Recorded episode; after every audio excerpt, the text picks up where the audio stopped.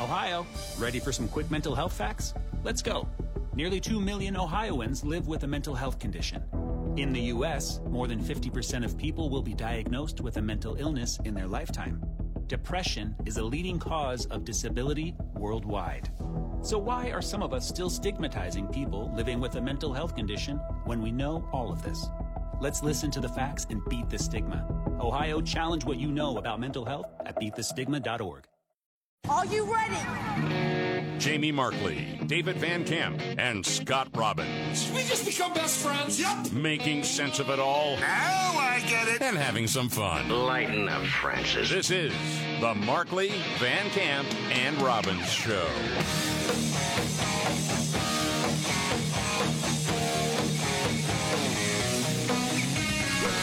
All right. The Markley Van Camp and Robbins Show.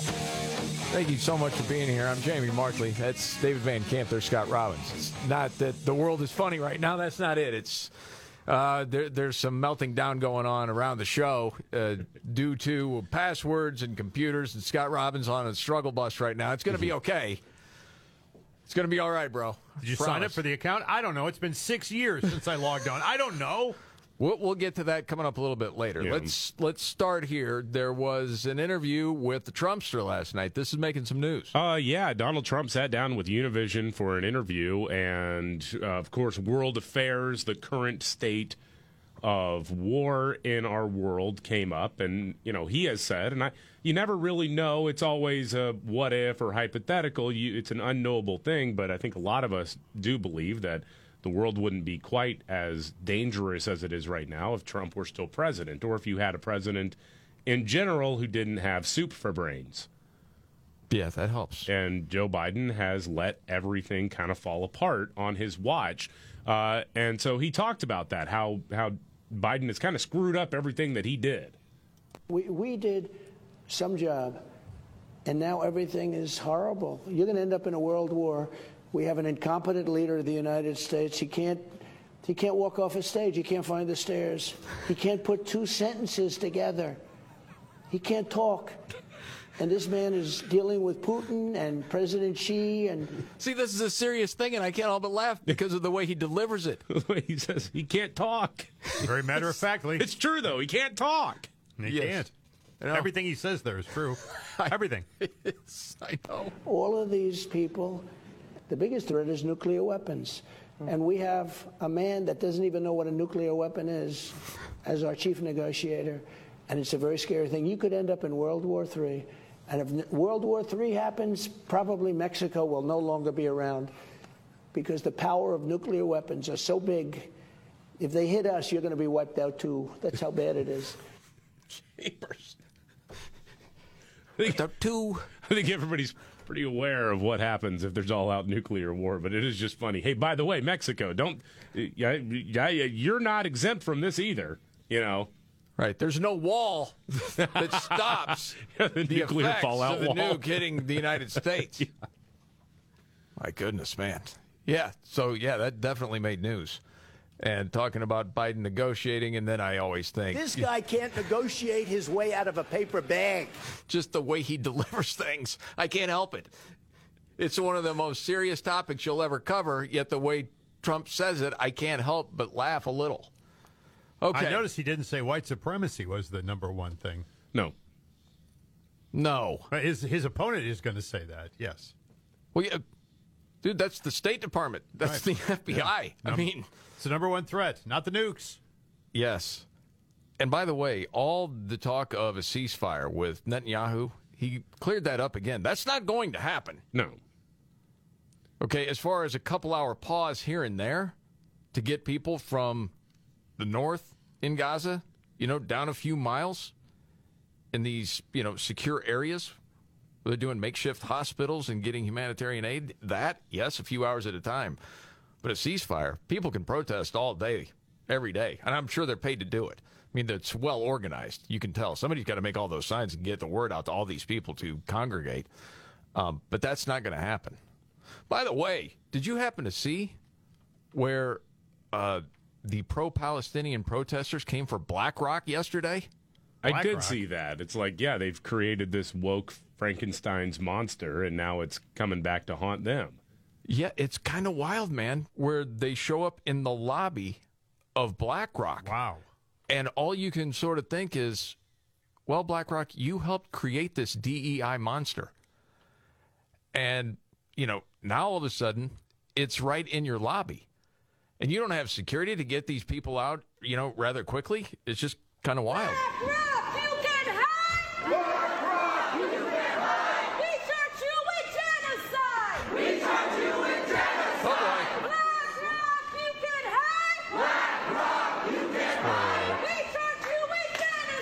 It's, it's the same lyric. It, it doesn't change. It's Yeah. just sort of the same thing over and over and over. Getting a little rhythm in there, though, with the clapping. Yes, I think they took Robbins' advice from the other day, saying you need more rhythm. You got to make it Yeah. interesting. yeah, there The you go. song is starting to at least sound a little better. Starting to get that rhythm in a little bit. a little bit. more. Yeah. You know, you got time to. I think they have nothing but time on their hands. And of course, you're seeing all of the protests on college campuses uh, across the country, and I don't know if you happen to see this. You had conservative students testifying yesterday before Congress on leftists harassing them, not Yeah. just because of this issue, because of any number of issues. Yeah. this is pretty wild. Yeah, college students from various conservative groups and also uh, Jewish organizations testified in Congress about the bias that they're facing uh, that's being promoted or allowed by the institutions that they're going into massive amounts of debt to attend. Yeah, Isn't that a kick in the teeth, right? it is. One of the uh, speakers was Jasmine Jordan. She's from the University of Iowa, and she talked about what happened when the group she was with invited uh, Trump advisor Kellyanne Conway to speak. Yeah. Again, and sometimes you're like, yeah, the loony university's on the coast.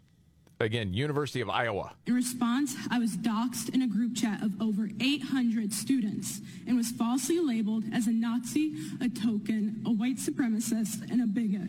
Some individuals even expressed that I made them uncomfortable and feared that I might commit a hate crime against them simply because I'm black and hold conservative principles. Oh, yeah. Well, we know what happens if you're black in this country and have conservative principles. You're called all sorts of names. Yeah.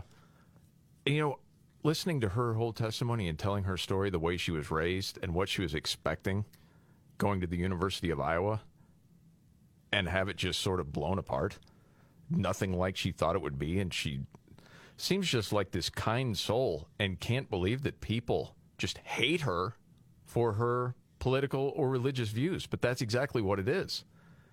And you have another clip, David. Oh, yeah, this is what happened when they invited the Daily Wire's Matt Walsh to speak. Oh boy. Oh, buddy. I know we got that clip too. Okay. That night, before the speaking event, my hallmate stalked outside of my bedroom door by putting his ear on it to see if I was in my room because he was just so outraged by my involvement. Wow. That was a terrifying experience, but what I find to be more appalling is when I talked to our hall coordinator about this, and she replied, People are allowed to think, feel, and react however they want to about this upcoming event. At the event, someone threw 2,000. Hold on a second. Think about that if you reverse the roles. That would never be accepted. Oh, if- Ever. If, it's Ibram X. Kendi is being invited to a campus and then some white guy walks up to a person's dorm and is pacing outside of their room and is like putting their ear against the door, oh, we're going to sniff this person out. More than likely, would they be arrested? Yeah, yeah that's that's harassment, sure. that's stalking, that's Sure. downright creepy. Well, uh, yeah. They'd Wow. be labeled Klansmen. Yeah. wha- yeah. Yeah, I Who mean- knows? Okay, she goes on. At the event, someone threw 2,000 20,000 marbles on the floor to prevent people from entering the venue. Attendees were spat on. These individuals act out against conservatives without care or consequence and are empowered to act this way because of the lack of action by the administration and university leaders. Because they're cowards. That is absolutely true. They feel empowered because there's no consequence to their actions. No. None whatsoever. There's applause for their actions. A lot of times. Yeah, I mean, when, when there's no consequence, again, you don't give a child matches and play with them because you know the consequence of that will be a, something will burn down. People are waking up the huge problem got- that we have ha- with guys, universities across listen, the man, country. we have to. We have to. Starting today, we we have to. because this won't stop. Somebody's really going to get hurt or killed. Well, the other part, man, I mean, we could go deep into this. I remember, was it been now seven years ago, where you could kind of see this coming? Mm-hmm. The polling came out that over 50% favored socialism. And you're thinking, how? Yeah, how is that possible? How's it possible? Yeah. Because they're indoctrinated. They're told lies, and they believe it. They're young, impressionable minds, and you're seeing it playing out in society, let alone who's in college now. This was years ago. It's nuts, man. Okay, so the Fed chair, we got to get to this story, Yeah. was interrupted by climate Oh, protesters. jeez. these Yeah, nuts. the chair of the uh, Federal Reserve, Jerome Powell, he has had it with the climate change nuts.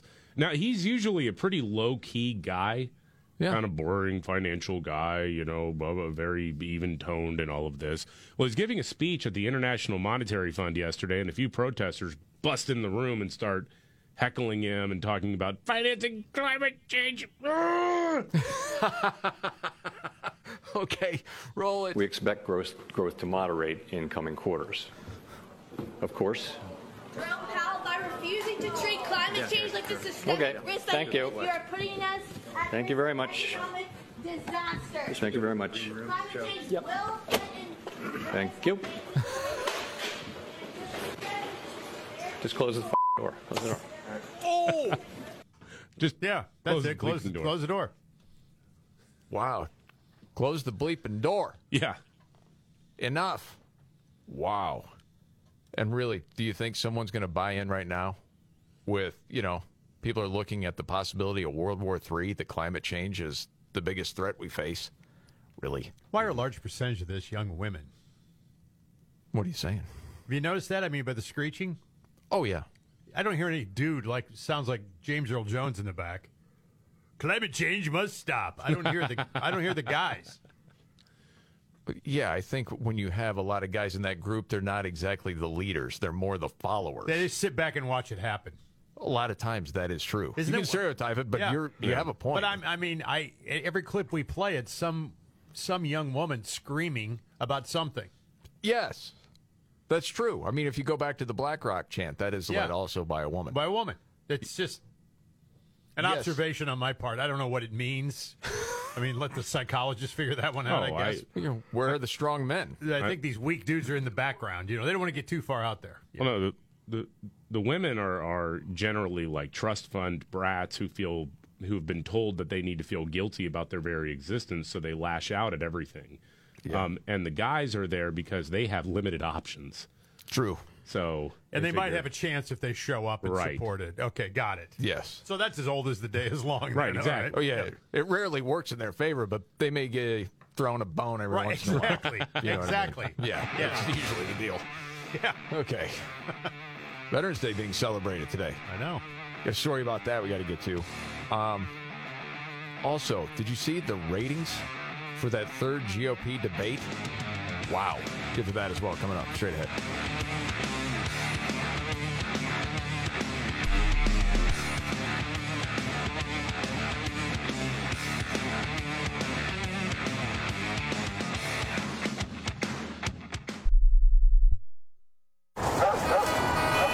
Do you hear that? Asthma triggers are everywhere, from dust mites, pet dander, and pollen to smog and smoke. An asthma attack can strike anywhere, anytime. Be prepared with quick acting Primatene Mist. Clinically proven to open airways quickly. It's the number one FDA approved asthma inhaler available over the counter. Primatene Mist. Breathe easy again. Use as directed. 36,025 1. These are the three numbers to remember to get the visibility and control you need to make the right business decisions instantly. 36,000. That's the number of businesses which have upgraded to NetSuite by Oracle. NetSuite is the number one cloud financial system. 25. NetSuite turns 25 this year. That's 25 years of helping businesses do more with less and drive down expenses. One, because your business is a one of a kind.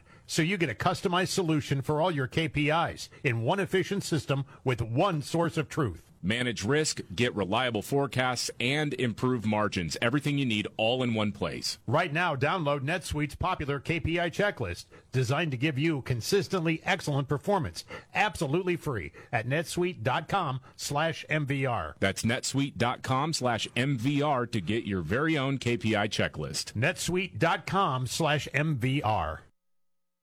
What's for dinner? Burgers? After last week, no thanks. Avoiding foods due to fear of diarrhea, gas, bloating, stomach pain, or loose, oily stools? It may not be just stomach issues. It could be EPI, or exocrine pancreatic insufficiency. EPI can cause uncomfortable symptoms because it's a condition where the pancreas doesn't release enough digestive enzymes to break down food. But EPI can be managed. Use a symptom checker on identifyepi.com and talk to your doctor about your symptoms. That's identifyepi.com. Sponsored by AbbVie.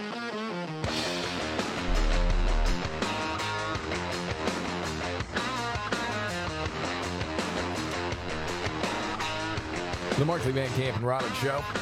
Jamie Markley, David Van Camp, Scott Robbins. You know, what the Republican debate the other night, first of all, we should probably get to the ratings, David. How bad was it? Uh, really bad. Uh, NBC brought in 6.86 million total viewers. Uh, the first debate this cycle was do, do, do, do, do, 12.8 million.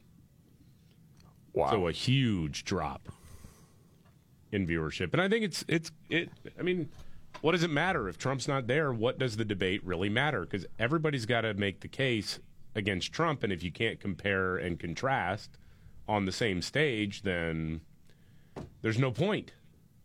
Yeah, there is something to that. We talked about it the day of, so you kind of understand it. And then you don't know how much of it has to do with it. It's on NBC. A lot of NBC viewers, I would imagine, didn't really care. And then who knows, man? It could be a number of different things. We mentioned Vivek Ramaswamy making headlines. He went off after a number of people, including RNC chair Ronna McDaniel. Yeah, deservingly so. Um, Somebody had to. You know what? In fairness to her, and I'm with you, I really am. But there was another side to that. And I'll just lay this out this way. And this is kind of funny because Stuart Varney, Fox Business, put her on to sort of, you know, respond to what Vivek said, but stepped in it a little. And I'll just play it for you so you can hear it for yourself. Ronna McDaniel, the aforementioned, joins us now. Ronna, we saw you right at the end of the debate run up onto the stage and address Vivek Ramaswamy directly. May we ask what you said to him?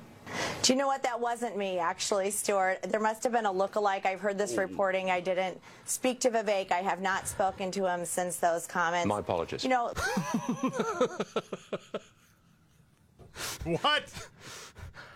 I hadn't even heard that until he said it, but apparently people thought it was her. It wasn't her. It was like somebody that maybe looked like her. Not sure. Oh, gosh. But boy, if if you're Stewart in that situation, uh, boy, you're left hung out to dry. Yeah, you really are. You're probably yelling at the producers, "Hey, you didn't know that wasn't her? What happened?" You got one job. Don't make me look like a fool. you just did. Yeah. Um, but then she goes on. She she goes after Vivek a little bit. he's at he's at four percent. He needs a headline. I'm going to say what I've been saying to Republicans all along. Our headline should be about Joe Biden, the border, fentanyl, crime, terrible things that are happening in this country that the Okay, you're rolling your eyes, Scott. Well, yeah, look, you keep losing. The losses are piling up. A lot of people talked about abortion messaging this last time, right? Well, yeah. Yes, I we had the conversation here. Yeah, we did. She made this point, and I think while we've been critical that there is another side to it, here she is. We don't do the messaging. That's a fact. We don't do it. And our candidates have lost their messaging on abortion. In Virginia, the Democrats spent 16 million on abortion ads. Republicans did not respond.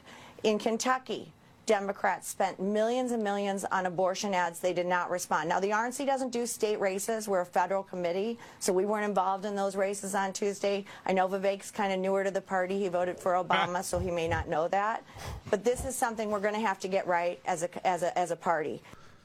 Uh, saying, hey, the, our hands are off of these. Well, you can advise people, can't you? Can't you pick up the phone and go, hey? Well, I, according to her, she did. A lot of what gets me- lost here too is that if you have a problem with her, the only reason she still has that job is because of Donald Trump. You brought that up before, David. Donald Trump was whipping a lot of people to try to make sure that she stayed in that role, in that position. Yeah, that is true. So maybe we need to have Bruce Bochy run the RNC. Going managers now? He's a winner. Yeah. Okay. Um, much to get to um, in a few. This is the Markley Van Camp and Robin show. We'll ask this biggest story today, David, if there's one. Uh, I mean, uh, there, if there's one, I'm not really sure if there's just one, but uh, to me, I mean, of course, we're going over the highlights of Donald Trump's interview on Univision. I think there are a lot of highlights, a lot of. I I thought really this was an interesting interview because it it wasn't super combative, but also it wasn't a tongue bath. You know, on, on the part of the interviewer, I thought the interviewer did a pretty good job of just asking the question and letting the guy respond without turning it into a debate but also without it being like, you're so great. Tell me how great you are, Donald. I thought it was a pretty well done interview. All right. We'll get to some more of that. Plus, Veterans Day being celebrated today. And a doctor walks out of a surgery because someone wouldn't bring him tea? All coming up right here.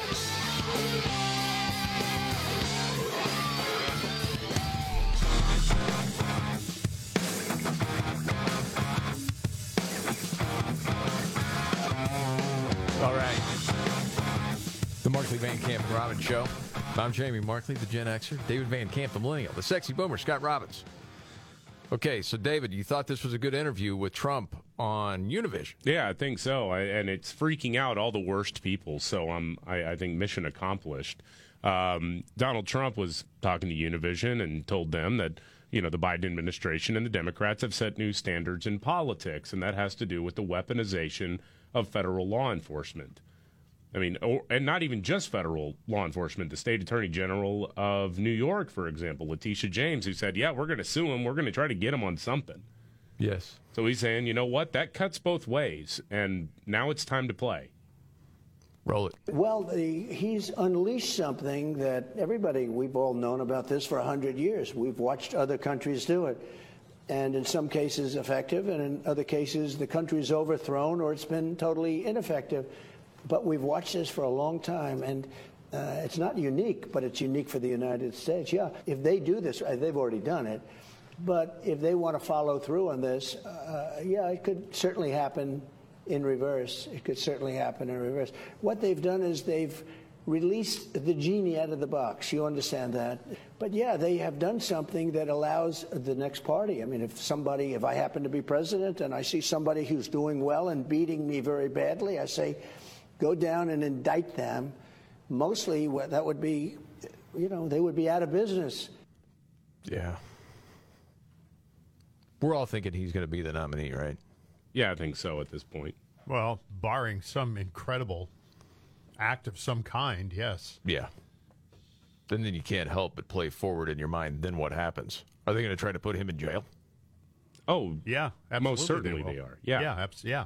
They will. And yeah. then what happens inside this country?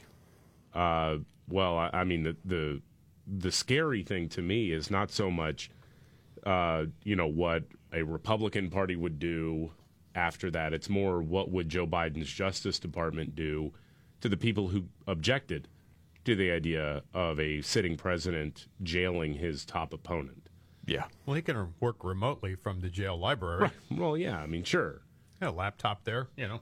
But I, I think the crackdown on civil liberties will be pretty terrifying for the people who object to Trump being jailed. And yes, I mean, to me, this is one of the reasons well, why Republicans have to start getting really vicious in the courtroom. You gotta, you you have to fight back the way that Democrats are fighting right now. You have to. Well, if you don't, we're going to see issues unlike we've ever seen across the country. People are not going to take it. They're just not. I mean, you can get, you know, your people out for your, you know, protests at college campuses. It'll be pale in comparison if they end up jailing Trump, you know, on some bogus charge. And then, you know, and I'm, I'm not looking to a phrase we always use, borrow trouble. Like talk about things that'll probably never happen. But at the same time, we have no idea what it's going to look like, say, come March, May, into July. Yeah. Will Biden even still be around? Will he be a still the nominee for the Democrats? I think if we all had to bet today, we would all say no. No. Is anybody betting yes? I don't know Uh, how you no. could. No, I don't think so. But you know, the thing is, that this New York thing, this judge is a weirdo, a kook. I mean, just a kook. He's a nut. I mean, you correct me. but but It's it's true. It's true. I mean, you got Letitia James, and you got that nut. You know, and he's going to decide this. But you have a whole lot of people in the country that don't care about what's right and wrong. It's get that That's guy, what I mean, And our yeah. side needs to win no matter the cost. So you put some old hippie kook that's the judge, and he's going to be the one that, that determines whether or not he's guilty or innocent. Yeah. Good golly, man. Yeah. Yeah, it's pretty crazy. But again, of all the cases, David, you would say the one that is most concerning for Trump? Oh, it's it's the documents one. Yeah, I agree. Because and and the thing is, and I know sometimes people misunderstand it when I say this. I, I think it's totally malicious prosecution, but on something like obstruction, if you can demonstrate as a prosecutor that somebody willfully moved a box from one room to another because they knew someone from the federal government was coming to look for it. And Trump had knowledge of that, and Trump ordered the code red, or you even have a, a hint that he did then that's a conviction. And I, I, I think that's the one. I know everybody wants to talk about the the the, the Georgia state case or the other special counsel uh, case involving the 2020 election. I don't think that there's a ton of liability for Donald Trump there because I think the line between criminality and free speech is way too thin. But in in the case of the hidden documents on a procedural sort of charge of we have evidence that you destroyed uh, uh, surveillance footage. If they're pressing that in a courtroom, they're probably going to get a conviction. Okay, and I'm playing this ahead in my head, also thinking about Biden and the Biden family investigation. Mm-hmm. That corruption will be out by then. And I could see the left saying, okay, for the sake of this whole thing, we'll let Biden go down with Hunter, all of his family that profited off of mm. these, you know, relationships to say, see, we hold our own accountable. Now we have to hold Trump accountable. You could see that happening. But who knows, man, where all this goes. Uh, you all right, Scott? Yeah, I'll be fine. I'll be fine. it's one of those things. Yeah, you, I'll be there's fine. computer I'm issues. good. No, I'm You're good. out of your mind today. Yeah, yeah, it's Talk all right. about this. Okay, we're going to switch gears here. We do this every day about this time. Go around the table. And it may not be the biggest story out there, but it caught your attention. Today, David, what's your story? Dude. All right, so this doctor in India was doing wa- was doing uh, surgeries, taking part in procedures for I, I don't know if it was like tying women's tubes or some sort of reproductive surgery, is what they said. Um, on eight different patients, he gets about halfway through, and then asks for a cup of tea, and no one brings him a cup of tea, and he says, "To hell with this place! I quit," and he walks out. Whoa, my Like there's people on the operating table, there's people waiting for their procedure to be done, and he just walked away. Now they they uh, apparently um, the uh, that that may be a crime in India, and I, I you would think, think so, right? You can't just leave someone Yeah. in the middle of surgery, but uh, so they will be investigating this and treating it with the utmost seriousness, is what they said. Gosh yeah. dang. It does put you in a strong negotiating position. I want this now or I'm leaving, which is terrible. Well, I'm thinking about that. I mean, when my chest was cracked open and they were, my heart was sitting in a metal pan somewhere while they were working on me, you know? Now the guy goes, ah, I don't want to do this anymore. I'm done. Yeah, bring him the tea. Somebody just get him the tea. Fantastic. All right. What's your story today for What's Your Story, Scott? It's uh, about uh, 3:45 Wednesday morning in Los Angeles, and a city bus is out working. One of the passengers, several of the passengers, I guess, noticed a guy sleeping in one of the seats, and he appeared to have a handgun on the floor of his seat. Uh oh. They quietly alert the driver. Hey, there's a guy back. He's got a gun. He pulled over. Rest of the passengers were evacuated. The guy kept sleeping while they called the cops. SWAT team shows up. They attempt to communicate with the guy and get him, hey, come on out, peacefully. He either ignored them or he was unable to wake up.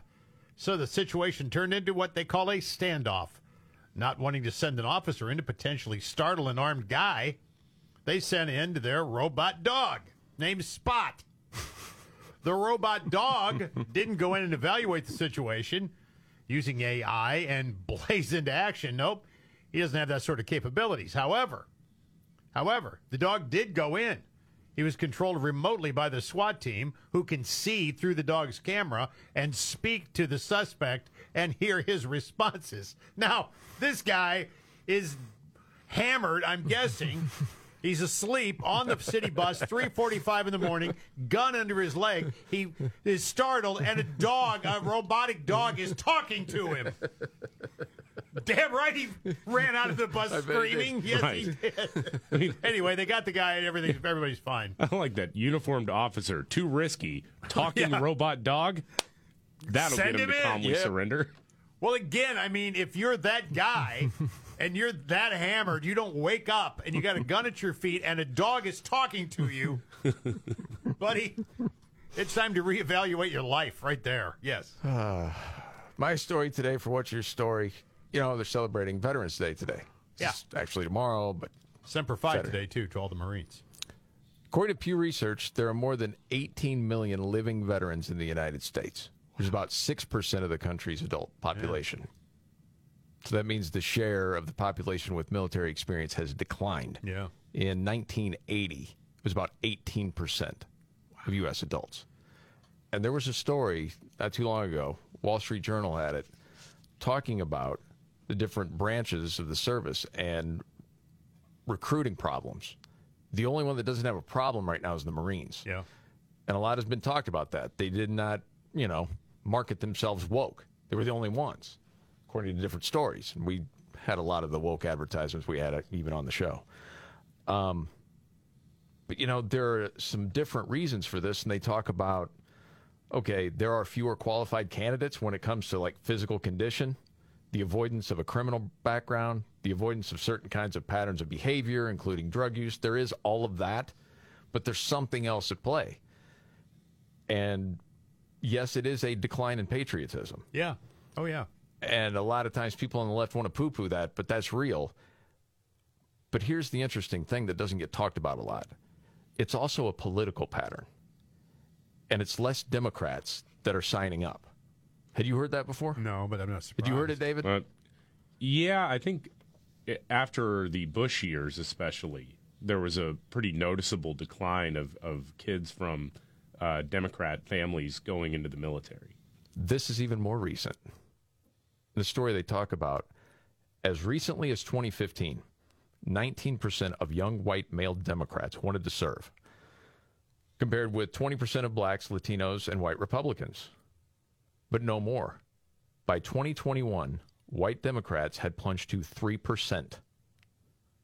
From 19% to 3%, about one fourth the level among black and Latino men, and one eighth of that of white Republicans. That's a loss of 45,000 young men interested in serving. The total recruiting gap across the Navy, Army, and Air Force combined is about 30,000 people. So when you look at that 45,000 shortfall when it comes to young Democratic men who would be enlisting for the armed services, it turns out that's a shortfall.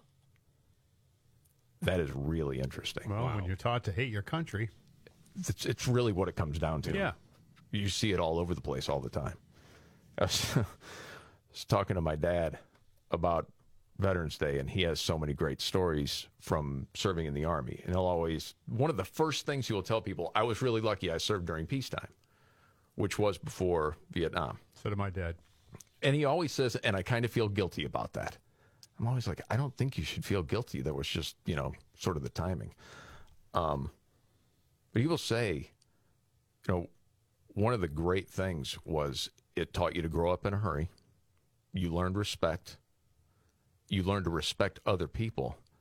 But uh, sort of the best gift he was given was all of the friends that he made throughout the service and people from so many different backgrounds. And he would talk about when they'd get together, whether it was play basketball or whatever. You know, one friend's from Mississippi, another friend is from the south side of Chicago, from, you know, Kansas, all over the place. They'd all come together, and it was really this sort of special thing. It's just cool to hear those mm-hmm. stories. Yeah. Then there's one from basic training where they're trying to, you know, march in place, and it was like a bee, you know, buzzing around his head, and he just kind of flinched his head a little bit, and a drill sergeant took the butt of his rifle, boom, right on the top of his Ow. helmet. He's like, I've never wanted to punch somebody so bad in all my life. And I'm like, I don't want to go to the barracks. so I withheld. It's like, yeah, that's a good idea. But, you know, certainly taught discipline. He still thinks. Come out of high school, you should give a year or two. Yeah. It teach a lot of people. And you think about what we're seeing across universities, yeah, I think he might have something there. All right. Much to get to. Uh, news update and a fentanyl story straight ahead.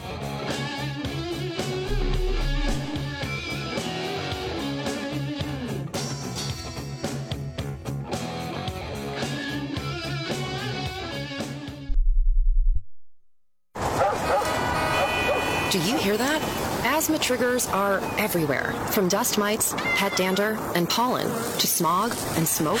An asthma attack can strike anywhere, anytime. Be prepared with quick acting Primatene Mist. Clinically proven to open airways quickly. It's the number one FDA approved asthma inhaler available over the counter. Primatene Mist. Breathe easy again. Use as directed. 36,000, 25, 1. These are the three numbers to remember to get the visibility and control you need to make the right business decisions instantly. 36,000. That's the number of businesses which have upgraded to NetSuite by Oracle. NetSuite is the number one cloud financial system, streamlining accounting, financial management, inventory, HR, and more. 25. NetSuite turns 25 this year. That's 25 years of helping businesses do more with less, close their books in days, not weeks, and drive down expenses. One, because your business is one of a kind. So you get a customized solution for all of your KPIs in one efficient system with one source of truth. Manage risk, get reliable forecasts, and improve margins. NetSuite is everything you need all in one place. Right now, download NetSuite's popular KPI checklist designed to give you consistently excellent performance for free at netsuite.com slash MVR. That's netsuite.com slash MVR to get your own KPI checklist. netsuite.com slash MVR. What's for dinner? Burgers? After last week, no thanks. Avoiding foods due to fear of diarrhea, gas, bloating, stomach pain, or loose, oily stools? It may not be just stomach issues. It could be EPI, or exocrine pancreatic insufficiency. EPI can cause uncomfortable symptoms because it's a condition where the pancreas doesn't release enough digestive enzymes to break down food. But EPI can be managed. Use a symptom checker on identifyepi.com and talk to your doctor about your symptoms. That's identifyepi.com. Sponsored by AbbVie.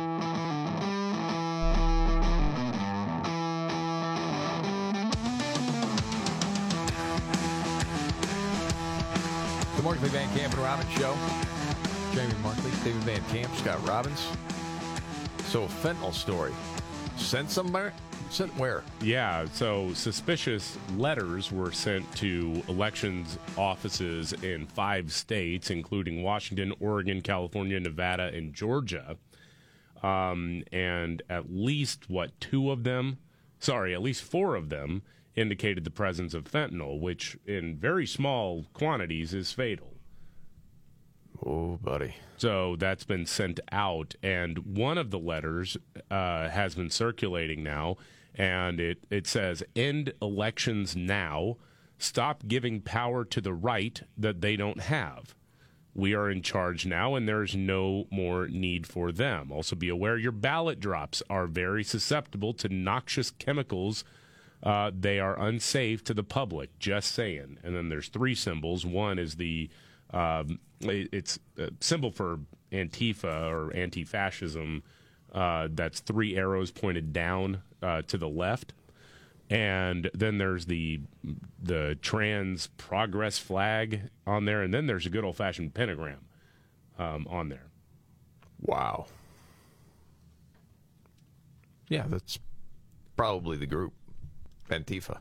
I just saw a clip the other day, Antifa trying to tell some Muslim women that were out at a pro Palestinian protest not to talk to a certain guy who is known as a conservative. And this had to do with the LGBTQ group. And all of a sudden, then the Muslim women started yelling at the Antifa guys, saying, No, we don't want this here. Right. These people.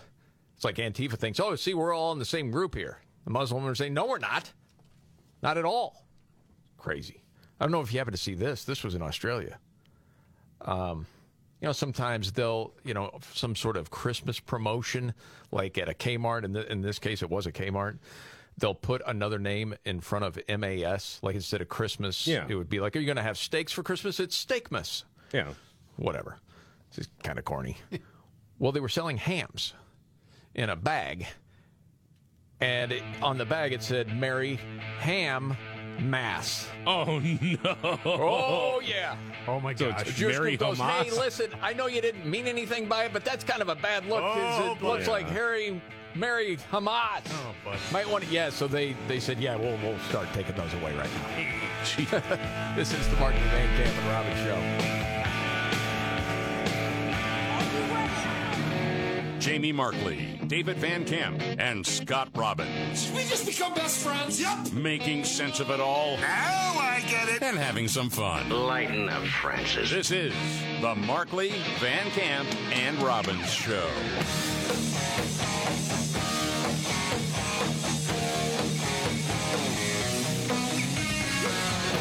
The Markley Van Camp and Robbins show. Jamie Markley, David Van Camp, Scott Robbins. Thank you very much for being here. Of course, keeping up to date on the Israel Hamas war. Trump talked about this last night in an interview, David. Yeah, it was the interview with Univision where he was asked whether it was possible to achieve peace in the Middle East without American intervention. Hmm. That's a great question.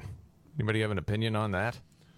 I mean, I, I don't even know if it's possible to have peace in the Middle East. I mean, honestly, you have uh, you have too many factions. E- aside from Hamas and Israel, you have too many factions of radical Islam all competing with one another with this like medieval death cult mentality. It's it's. I don't know how it's possible, honestly, but you really wonder. All right, here's the Trumpster. Do you think there could be peace in the Middle East without the U.S. intervention? Well, eventually there's peace because you're going to have a winner and a loser. So there's Yeah. peace. Uh, you know, that's the way it works.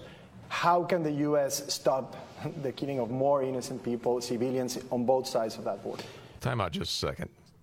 Well, if Israel wins, not so much. Yeah. There, there's still not going to be peace. I think we've seen the Jew hatred across the world, let alone in the Middle East. But anyway, So you have a war that's going on, and you're probably going to have to let this play out. You're probably going to have to let it play out. The hatred is so incredible.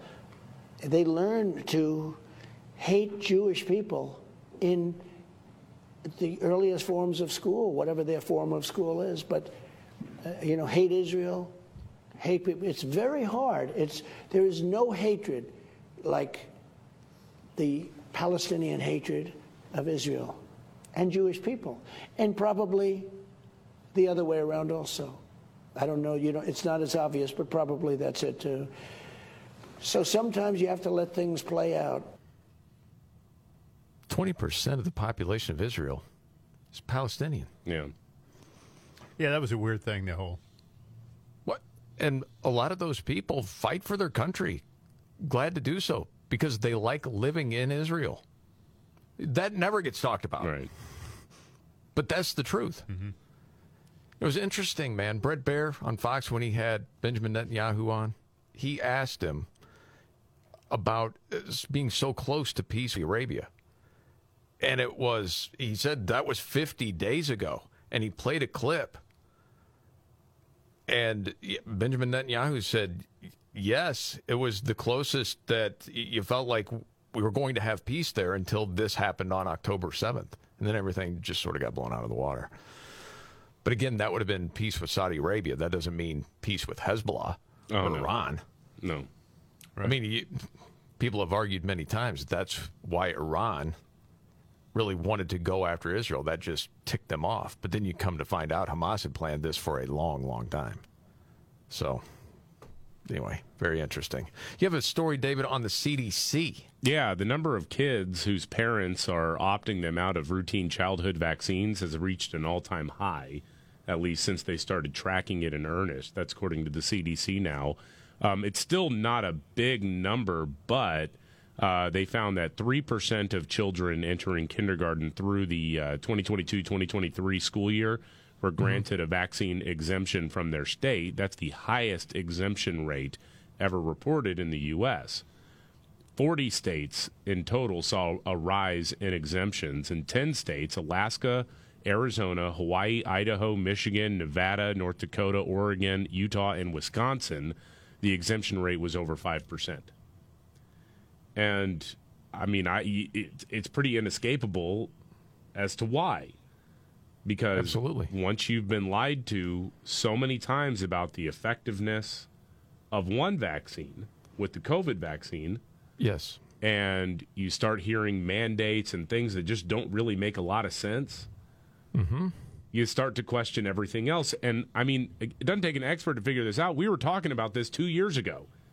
You better be careful about how hard you push people because now routine vaccines that do work, people are going to start really getting getting antsy about that.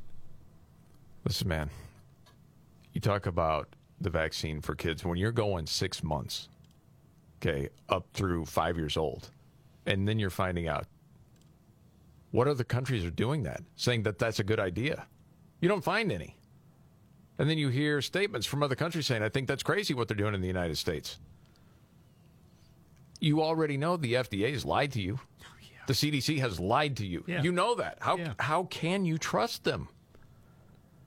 And I know people on the left, well, well, it's the CDC. Yeah, I understand it's the CDC, and there used to be a lot of trust there until COVID.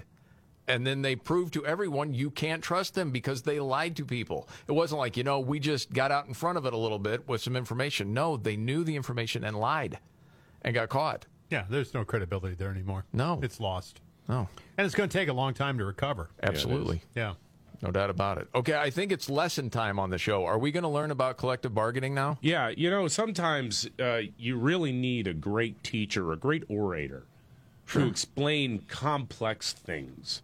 And when complex things come up, I can think of few people more qualified to explain them in simple terms than Vice President Kamala Harris. Oh, God. Here we go.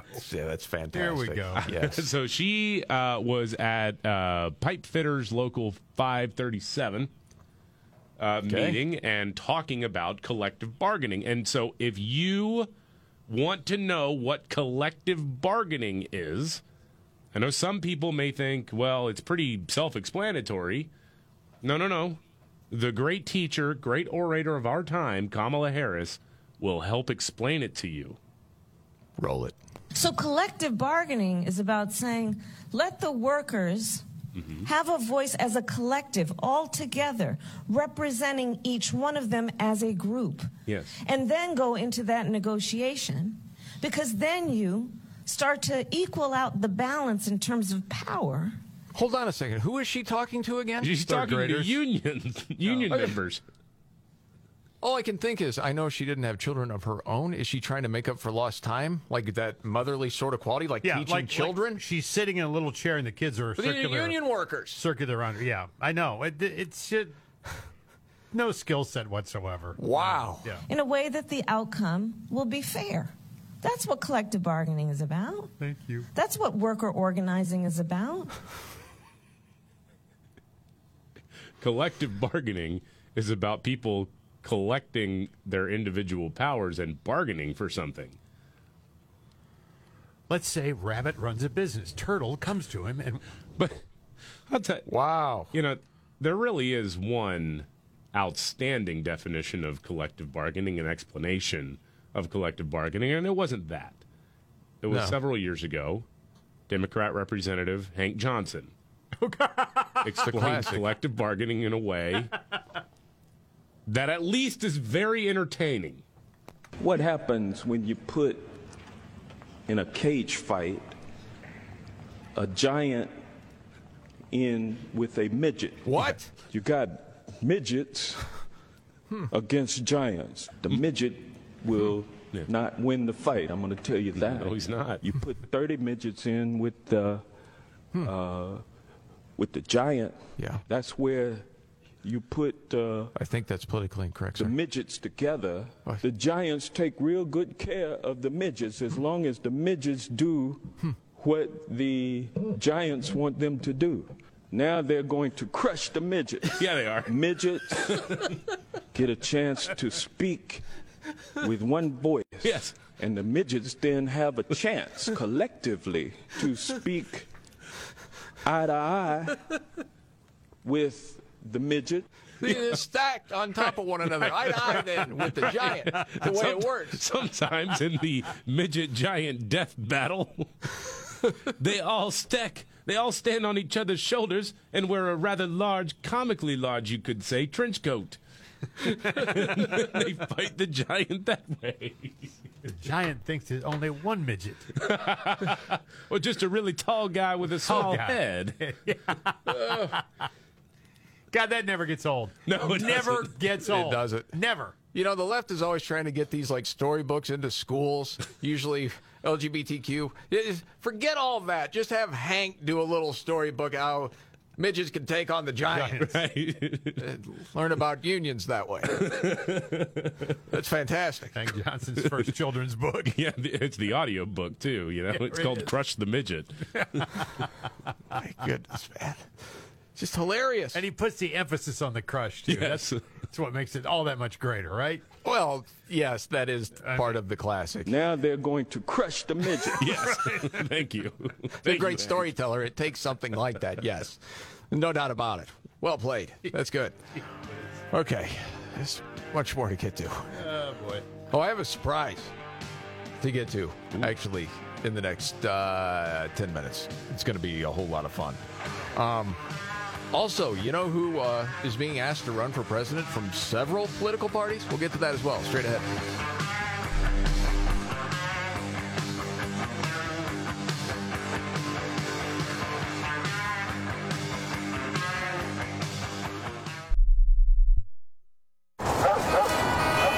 Do you hear that? Asthma triggers are everywhere, from dust mites, pet dander, and pollen, to smog and smoke. An asthma attack can strike anywhere, anytime. Be prepared with quick acting Primatene Mist. Clinically proven to open airways quickly. It's the number one FDA approved asthma inhaler available over the counter. Primatene Mist. Breathe easy again. Use as directed. 36,025 1. These are the three numbers to remember to get the visibility and control you need to make the right business decisions instantly. 36,000. That's the number of businesses which have upgraded to NetSuite by Oracle. NetSuite is the number one cloud financial system. 25. NetSuite turns 25 this year. That's 25 years of helping businesses do more with less and drive down expenses. One, because your business is a one of a kind. So you get a customized solution for all your KPIs in one efficient system with one source of truth. Manage risk, get reliable forecasts, and improve margins. Everything you need all in one place. Right now, download NetSuite's popular KPI checklist designed to give you consistently excellent performance, absolutely free at netsuite.com slash MVR. That's netsuite.com slash MVR to get your very own KPI checklist. netsuite.com slash MVR.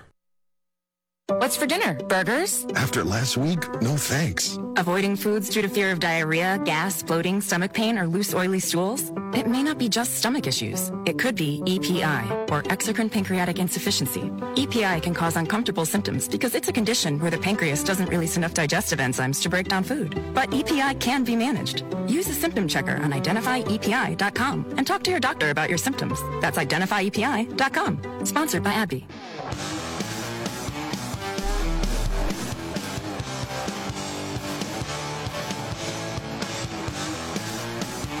The Markley Van Camp and Robbins Show.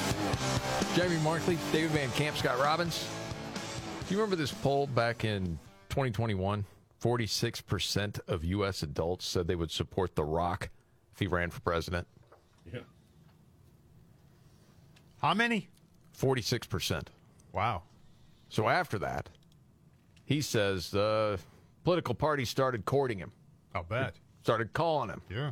He didn't want to mention who the political parties were. Okay. I'm thinking people could probably guess. Yeah. Most of them, I would say. Uh, but he doesn't want to do that. Not at all. So I was really blown away. I was honored by the poll. Um, but his goal is to never be in politics. A lot about politics he hates, just doesn't want to do it, which you can't blame him for that. Well, he's he's from a violent sport, you know. He'd have to have some sort of decorum if he were to be elected. He couldn't body slam somebody in Congress, you know, who doesn't go along with him. Do you think he is more known as a wrestler or as an actor? Now? Like, yeah, the, the height of The Rock. Yeah, probably rock. Uh, probably uh, actor now. Yeah. I would think so. But I remember the wrestling days. Did you watch him in the wrestling days? I saw enough of him to know that he was fun to I watch. I didn't know you used to watch wrestling like that. My granddaughter used to watch wrestling all the time. I'd watch it with her. Okay. She liked Ro- Rowdy Ronda Rousey. Well, with, with And MMA or that- when she did the wrestling? No, the bit? wrestling crap. Yeah, Oh. and then The Rock was before that, but she would watch The Rock too. Got it. And I would watch it with her. I'm starting to sense that maybe you were a closet fan that didn't want people to know. I think so. No, I took her to wrestling matches. though. Rock's- We went to matches. It's okay. You don't have to be ashamed. A lot of people I'm like not it. ashamed. I would have told you that's what it was. I, The- I, it, I just, it's entertaining as hell. I still is. I mean, The Rock. Although I don't is- watch as much as usual. His heyday was like my middle school ish Yeah. time. So that was I would have taken young David to young David to see The Rock wrestle. By the way, it reminded me of someone else that people would like to see run, but she apparently doesn't really want to do it. Who's that? Michelle Obama, who I happened to see her name today. I just had oh, it's- had to peek at it's all over. not only the polling but the betting averages. Yeah, right it's- now, it's all over. as far as Democrats, Yeah. percentage chance as far as betting. Who's going to be the nominee? Right now, Biden's at 61.5%. Again, the betting markets. Gavin Newsom second at 16%. Michelle Obama third at 7.6. And then it's Kamala, and then Hillary's after that, David. Hmm. Just as an update there. Oh, I mentioned that I had a little bit of a surprise. I think this will work out. It's game time. Yeah. Oh wow, they just sprung that one on me. Yep, gonna gonna be game time. Unless you've already seen this. Did you see the polling on people with broken bones? Broken bones? Yes. No. Oh. There was a poll. Um, first of all, what do you think the percentage of people that have broken a bone before? Any bone in their body? I would guess uh, seventy percent or so. Seventy-five percent. It's forty-five. Really? That's it? I was really surprised. I think people were. Um, but it's listed. What bone in your body do you break the most? Okay, it's one to ten. You know how the game works. The champ is Van Camp. Yeah. You're first up, David. What do you think? Most common, probably a broken arm. Yeah, absolutely. The broken arm. That is a tie for first. Yes. So that's a nine pointer. The nines are shared. To Scott. Ankle. The ankle is a seven pointer. Good job. Okay. It's, That's, but two of them I broke. So hey, you broke two ankles? I broke a ankle. Okay. To David. Um, wrist. Breaking the wrist. Yes, that is a four pointer. You're in this, Robbins. It's 13 to 7. A big one here. What do you got? Leg. Yes.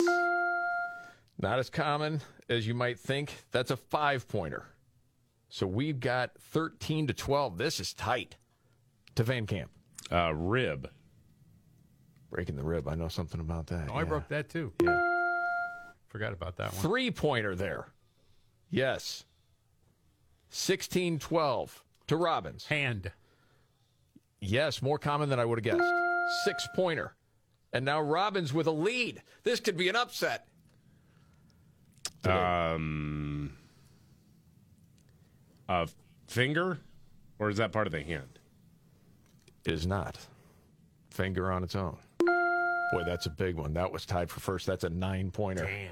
Oh, buddy. And now it's 25 18, and Robbins is behind the eight ball. Toe.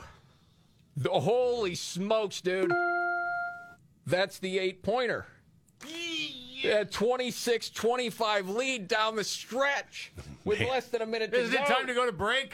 Not yet. Is it We got a minute. Damn. Uh, This could be the one, Scotty.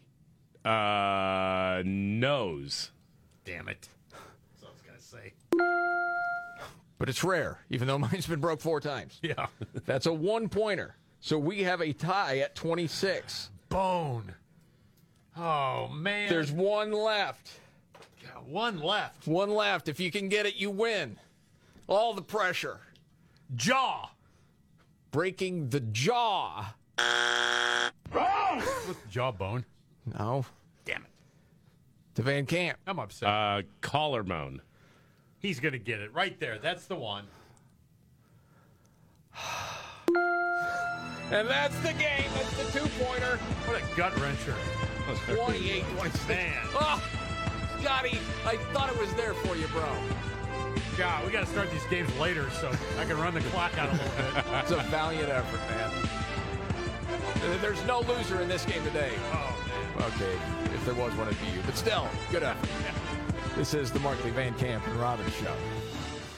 Okay, biggest story today, David. Uh, biggest story today going over the highlights of Trump's interview on Univision. Um, also, I remain the champion of uh, this particular game bit that we do. So Yeah. that feels pretty good. I mean, that was close, but Man, you know, I'm going to Yeah. have to really, I'm going to have to towel off after that one.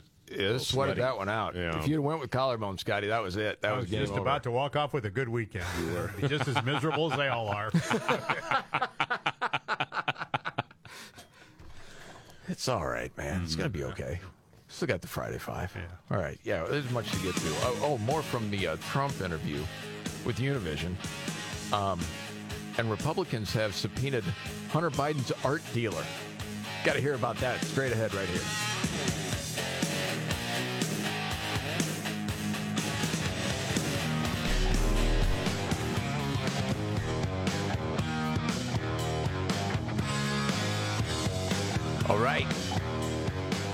Markley Van Camp and Robbins Show. Jamie Markley, David Van Camp, Scott Robbins. You know, of course, following the Israel Hamas war that's going on and watching different commentary on this over time. I mean, people are having the arguments all over the world of what's the best thing to do. Mm-hmm. Everybody's got advice for Israel. Yeah. If you haven't noticed. And Piers Morgan on his show, he's got Douglas Murray on, who, as you know, it was very outspoken with his opinions. Um, and the way Piers Morgan sets this up, because Douglas Murray just, well, he's in Israel right now, and he saw that 40 minute video that Israel's let people see of the Hamas attack. And have you noticed everyone that sees that? They talk about how horrified they were to see it, and it was far worse than what they had imagined. Yeah. And so, as Piers Morgan sets this up, I'll, I'll let him set up the question. You'll hear Douglas Murray start to answer it. Are we not, as Barack Obama warned, are we not creating here uh, just an, an opportunity for far greater radicalization of all those young Palestinians who watched their loved ones get killed? Why would we imagine that at the end of all this, they're going to want to do anything other than to become a new version of Hamas in wanting to exact revenge for what happened to their families? You've heard that before, right, from mm-hmm. different people? Yeah. Or that version of it? Okay. Well, two things. One is if you just follow the logic of what Barack Obama said, then you just shouldn't do anything. Uh, if you're Israel, you should be attacked and just sit back and say, "Great, we'll wait for the next one." Um, but the second and more important thing is your question supposes that there is a sort of peaceful Palestinian population in the Gaza who would love a two-state solution, and then a few bad apples in Hamas.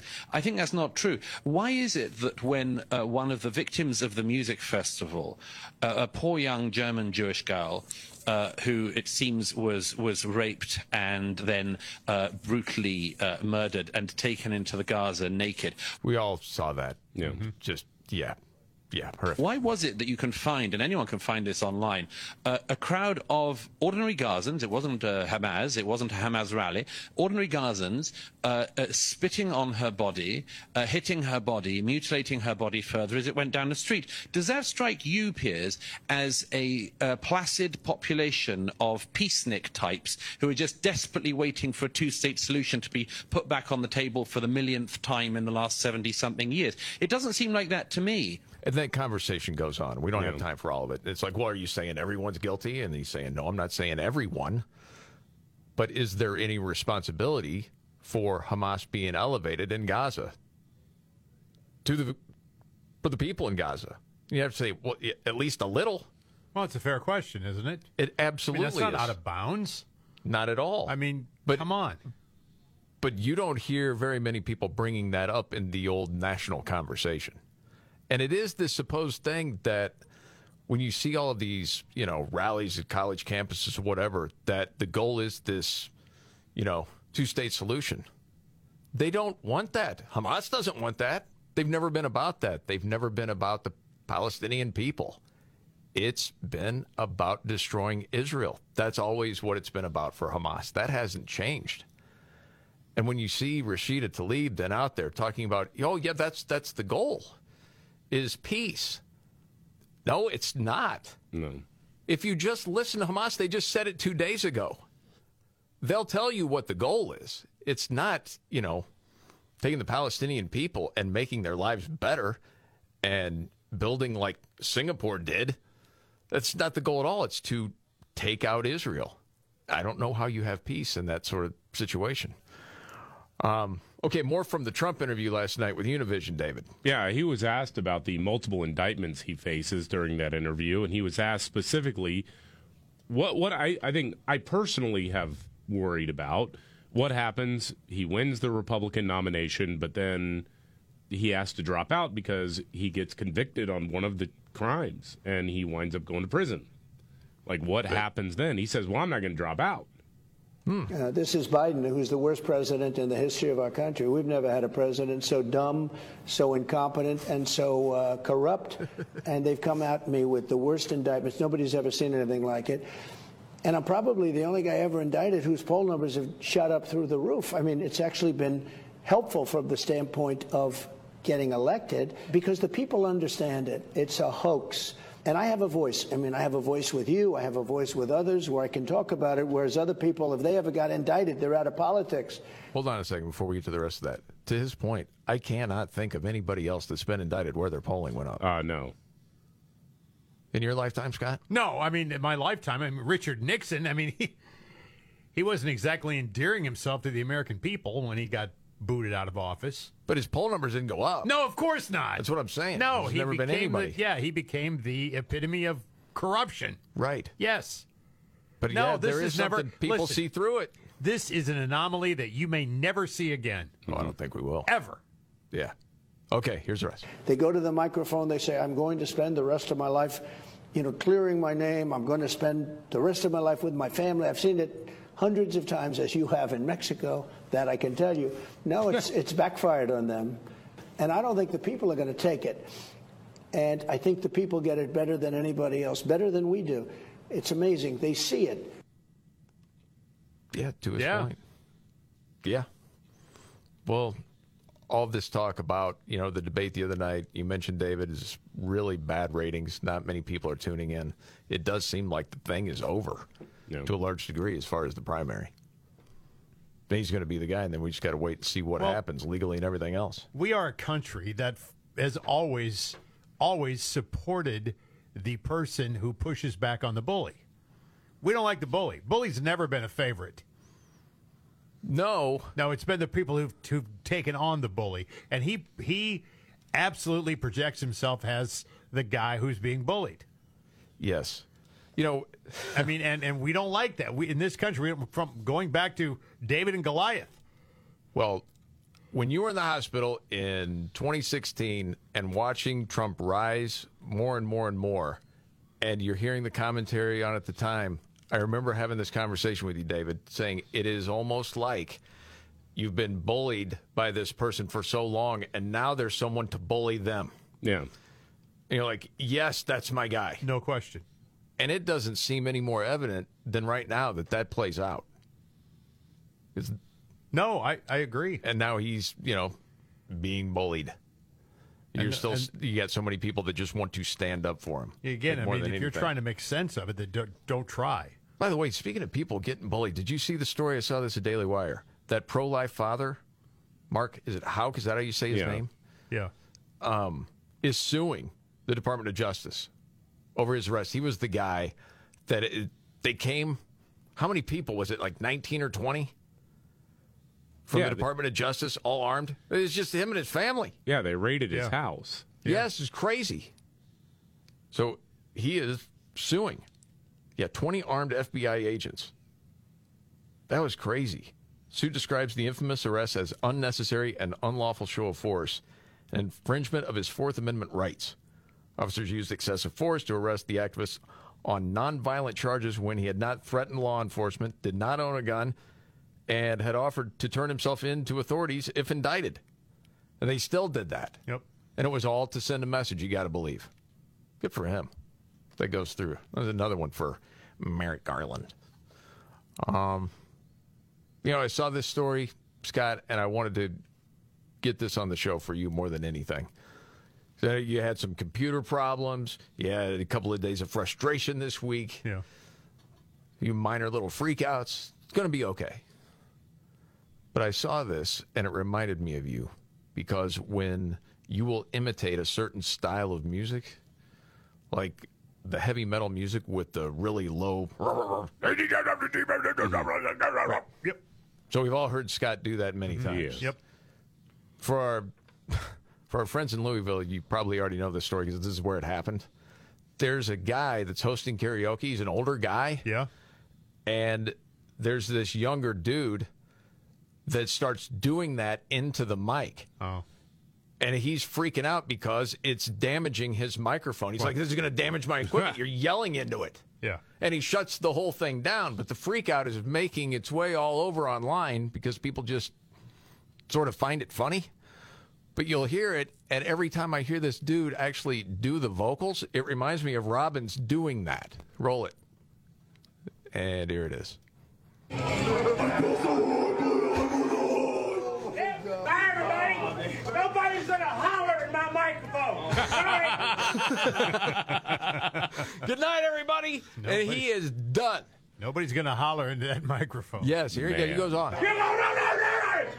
It blows my speakers out. Laugh. It's funny. No, no, no, no, no! No, he's imitating the guy. So you think that's funny? It's not funny. No reason to do that. But you damaged my equipment. Dude, when did you say there were rules? What do you mean, common sense? You don't scream into a microphone. Rules over there. Turn it on. All I can think is if Robbins did karaoke, he'd be this guy. What are you doing? Right. Doing Well, that crap. Yeah. Yeah, it's nonsense. It's time for me to go. It's funny. Everybody there. It's funny. Show you how much money I made my tip jar. Thirteen dollars. Oh, he's ticked too. Only thirteen dollars in this place in my And I tip got jar. to deal with this drunk jackass. No, Yes, I'm done. that's right. Get me out of here. Five hours. Thirteen dollars. And these guys think it's funny. And he's had enough and he's done. Yeah. That's that's, that's going to be the uh, the the intro to my new metal album. That's it. I think it's time to get Wizard Fist back together, just to make an album so I can incorporate that. Yeah. Sample it. Absolutely. Oh my goodness. Holler into my microphone. Wizard Fist. A big shocker the vast majority of football fans are tired of Taylor Swift. We'll get to that. A killer robot crushes a worker. We got a news update and more. Straight ahead.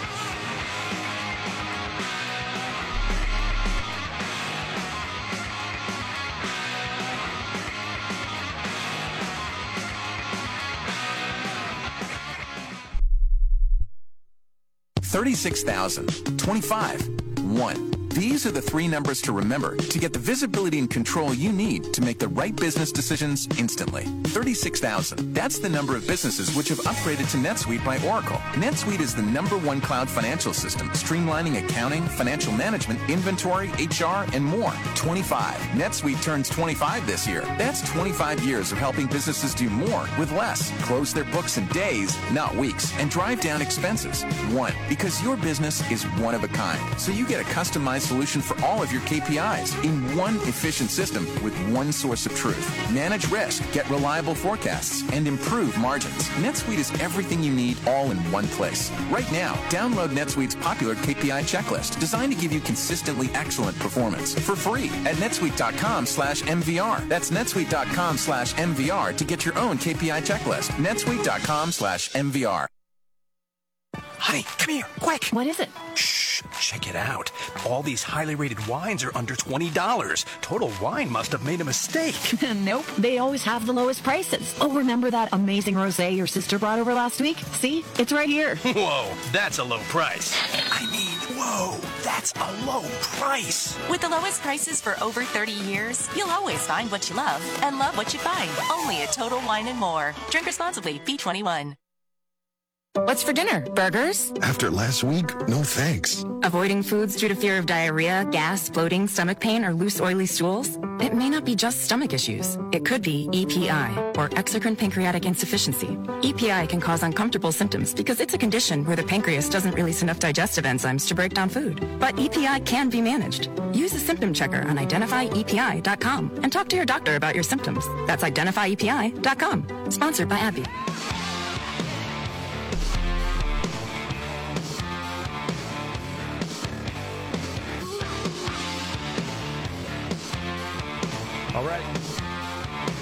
Markley Van Camp and Robbins Show. Jamie Markley, David Van Camp, Scott Robbins. All right. I want to play a clip. This was today's show. NBC, Keir Simmons talking about the war, Israel, Hamas. Just want to let this roll and get a reaction. May not be all that big a deal, or maybe there's something in this that bothers you. This morning, no pause in Israel's war with Hamas. Overnight, Israel releasing new video of airstrikes. Filmed from a children's hospital this morning, Israeli tanks on the streets of Gaza City. Israel's Prime Minister telling Fox News there's no ceasefire. A ceasefire with Hamas means surrender to Hamas.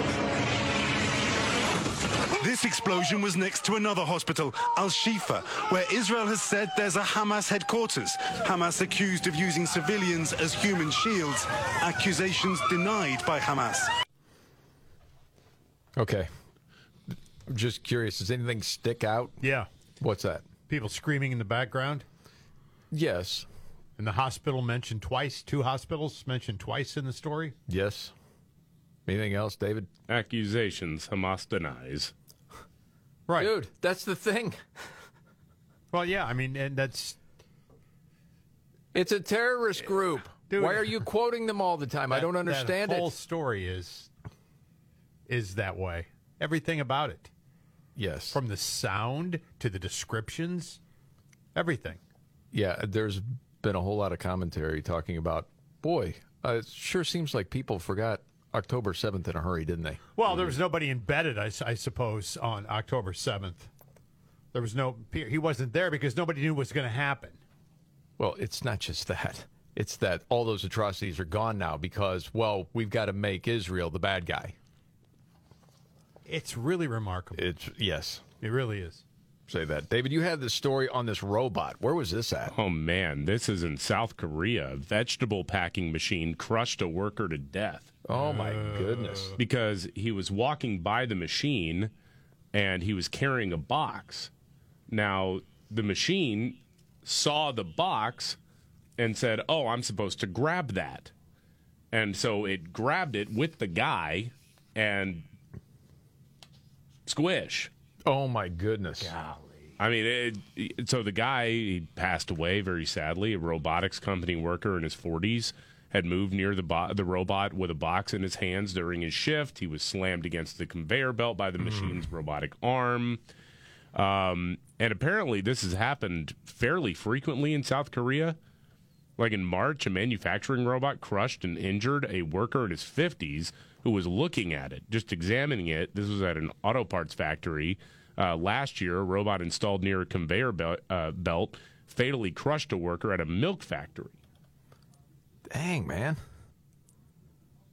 That's brutal. Yeah.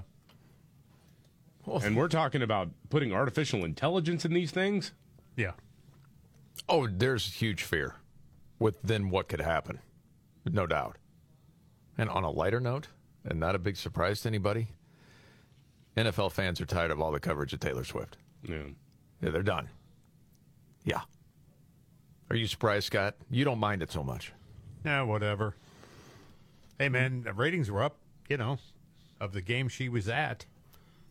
Again, you think people are tuning in? I guess what the Swiftie fans are tuning in to watch it because she might be there. Maybe, maybe, maybe an audience that wouldn't be there normally is there to catch a glimpse of. Do any of us care about those people? No, we don't. No. I did see a. Uh, it was one of the. I, I don't remember who actually wrote it, but one of those stories that gets fed out to local TV stations, and the Mhm. headline was Taylor Swift puts Kansas City on the map. Like, I mean, they. Kansas City's been Bowl. there for a while, Oh and gosh, man. kind of a major American city, and the team has won what two Super Bowls in the last five years. Yeah, Well, she certainly has helped the sale of Travis Kelce jerseys. That's no doubt about that one. 90% of Americans want to see less Taylor Swift in their football coverage. We'll see if they care about the fans or not, or if they're going to keep doing it. We Why don't couldn't know. she fall in love with the Chicago Bear for the just? Then I'd have a reason to watch the game. Hey, we got to set up the Friday Five. Get you all set and ready to roll. Um, you know, Veterans Day is being celebrated, so we had the thought of combining two different things because of the fight for freedom with veterans. Greatest songs of all time with either fight or freedom in the title. Oh boy, Not free. It's got to be freedom. Freedom. Or fight. Great songs on this list. How did they rank?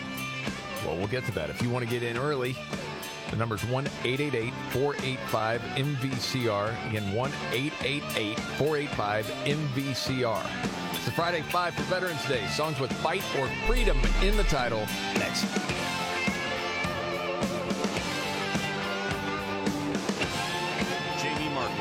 David Van Camp, and Scott Robbins. We just become best friends. Yep. Making sense of it all. Now I get it. And having some fun. Lighten up, Francis. This is the Markley, Van Camp, and Robbins Show.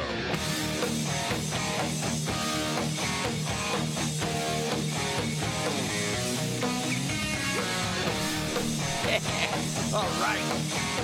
Thank you so much for being here. The Markley Van Camp and Robbins Show. Jamie Markley, David Van Camp, Scott Robbins. It's Friday. That means our countdown, the Friday Five, and it starts like this.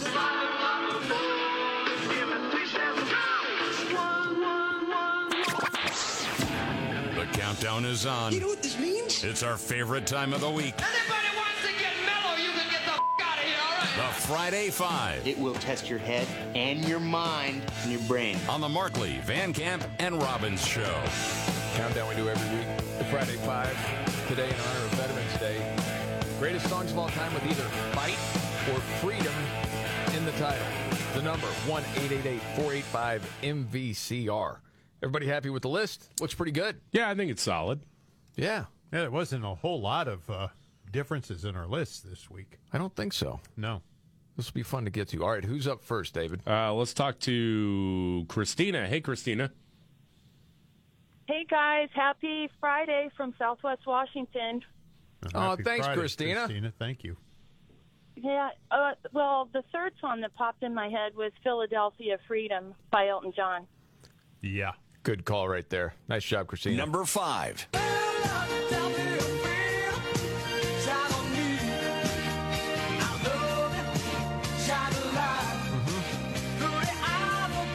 Everybody like this song? Yeah. That's pretty good. It didn't make my five, but it just got What do you give that edged for out. test of time? Seven, eight.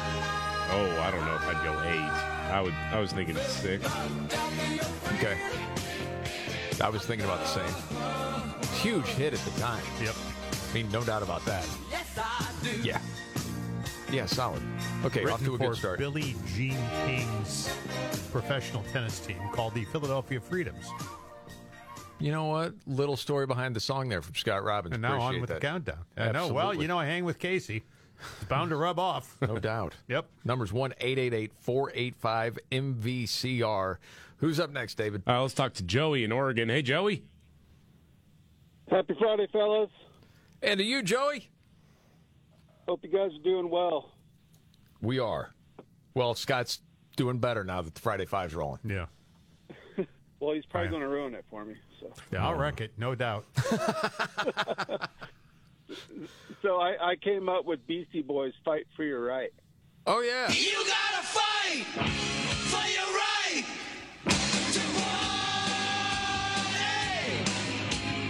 took all of our personal like scores on this song, Robbins would be highest. Yeah. Yeah, it made Robbins personal five. Yeah. Yes. How is this for test of time? How do you rank it? Uh, six, maybe. I mean, I, I hear it most frequently at like hockey games. Yeah. Yeah, it's a big one there. Yeah. Yeah, it's I mean it kind of transcends party song, that sort of thing. Yeah. It was, it was the coolest sounding record on the radio when it came out, though. Nothing sounded like that. I mean, You played that at your top oh 40? yeah, oh sure. Okay. yeah, it was deal, huge on. MTV at the time. Yep. Yeah, you know that was you know a good year and a half before Van Camp was born. Yeah, how you feeling now? Boy, that's something, isn't it? I know. Wow. Okay. Hey, old man River. Yeah, I know. On with the countdown, David. Who's next? Uh, let's talk to Greg. Hey, Greg. Yes. Hey, Greg. Hey, uh, coloni- uh, cauliflower, cauliflower colonizers. How are you guys doing? Yeah, we're doing, great, man. Talking about the white slurs. I like that. Oh, yeah. Yes, that was on slur. yesterday's. That's us. Yes. Yep. And so when you guys played that five-hour cry session, I was the only thing I could think of was Scott Robbins staring in the mirror at his black goatee. Another story from earlier in the week. You would be correct about that. Yes. This is a song I want to go out to Monica, and it is REO Speedwagon. I can't stop this feeling, baby. Oh yeah. Number three. You also played that one at your top 40, Oh, Scott. sure. Yeah. Another one a year before Van Camp was born. Yep. Kicking off 10 hits in a row with REO Speedwagon. Yeah. That big records in the 80s. for this is one for sure. This is when Gary Richrath was like, I think I'm pretty much done with this. Yeah, he wasn't big on the ballads, the lead He's guitarist. not really my thing. Yeah. Yeah, that is true. Okay. The countdown doesn't stop till we reach the top. Hey, Well, there that's- he it's is. A little, hey, buddy. little cameo there from Case. Yeah. Yeah. All right. It's the Friday Five Fight or Freedom songs for Veterans Day. And who's next, David? Uh, let's talk to Woody in Vancouver. Hey, Woody. Hey guys, love your show. Mrs. Woody's family's been visiting us for the last week, and the challengings are challenges are nonstop. This morning, cousin Eddie gave us yet another Disney Code H in the linen closet. Sorry about your struggles, Woody. I know, We're man. with you, man. Uh, my song, Wham, Freedom. Oh wow, George Michael. Well, there was a couple of them, right? It was Wham, and then he did Freedom '90. Isn't that the deal? You played that too, didn't you? Yeah.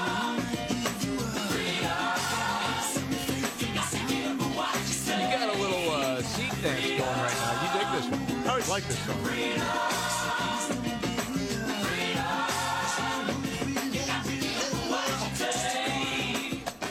I am proud of you for admitting that. You didn't try to fight it at all. You're just like, yeah, I like it. I did. It's I like for it. you. Yeah. Great piece of pop music. Okay. But it's not enough for your five. Probably a test No. of time doesn't. No, it doesn't. I don't No, hear I it think, at all. I think now it's in, used in like commercials for Flomax or something. Oh, that's right. That's where I've heard it. Maybe it's Freedom- not Flomax. freedom to one. whiz. Yeah, right. Like you can you can pee again. Freedom. guys, guys got to stand in front of a urinal dancing. The number's one eight eight eight four eight five MVCR. Who's next, David? Let's talk to Chris. Hey, Chris. Good morning, guys, or afternoon, wherever you are. Yes, Chris, and to you too. Why, thank you. Uh, I've been listening to you guys for I don't know a couple of years now, and doggone it, I'm almost a fan. Wow. Just One more like year and you will Netflix. be. Yeah, we're like a fungus, man. yeah. Oh crap. Okay, well, the, uh, I'm, I'm I'm an old uh, top 40 DJ type myself. There you go. I can still have the voice when I want to. There you There go. you go. Why, thank you. Uh, the the my, my my first choice was already taken. So, how about uh, Rolling Stones, uh, Street Fighting Man? Yes, good call. Chris. Number two.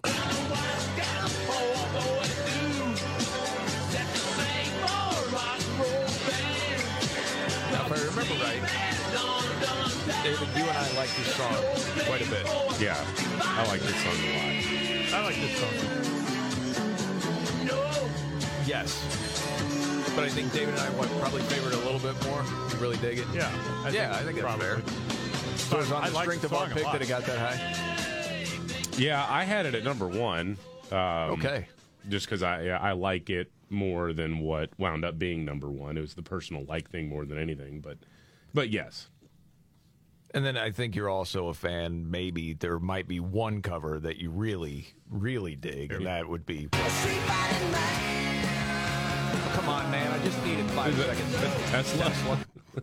Come on, dude. The world's the best cover band, man. I'm telling you. well, it's always either like Tesla or uh, uh, a Great White or somebody like that. Did some great covers, man. Yeah, It's a lot of fun. That's all I'm saying. All right, who's next? Let's talk to Todd. Hey, Todd. Hey, boys. Happy Friday. And to you, Todd. You all right, man? I'm good. Excellent. Awesome.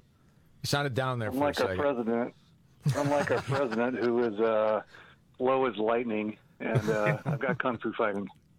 Yes, good call, man. Number four.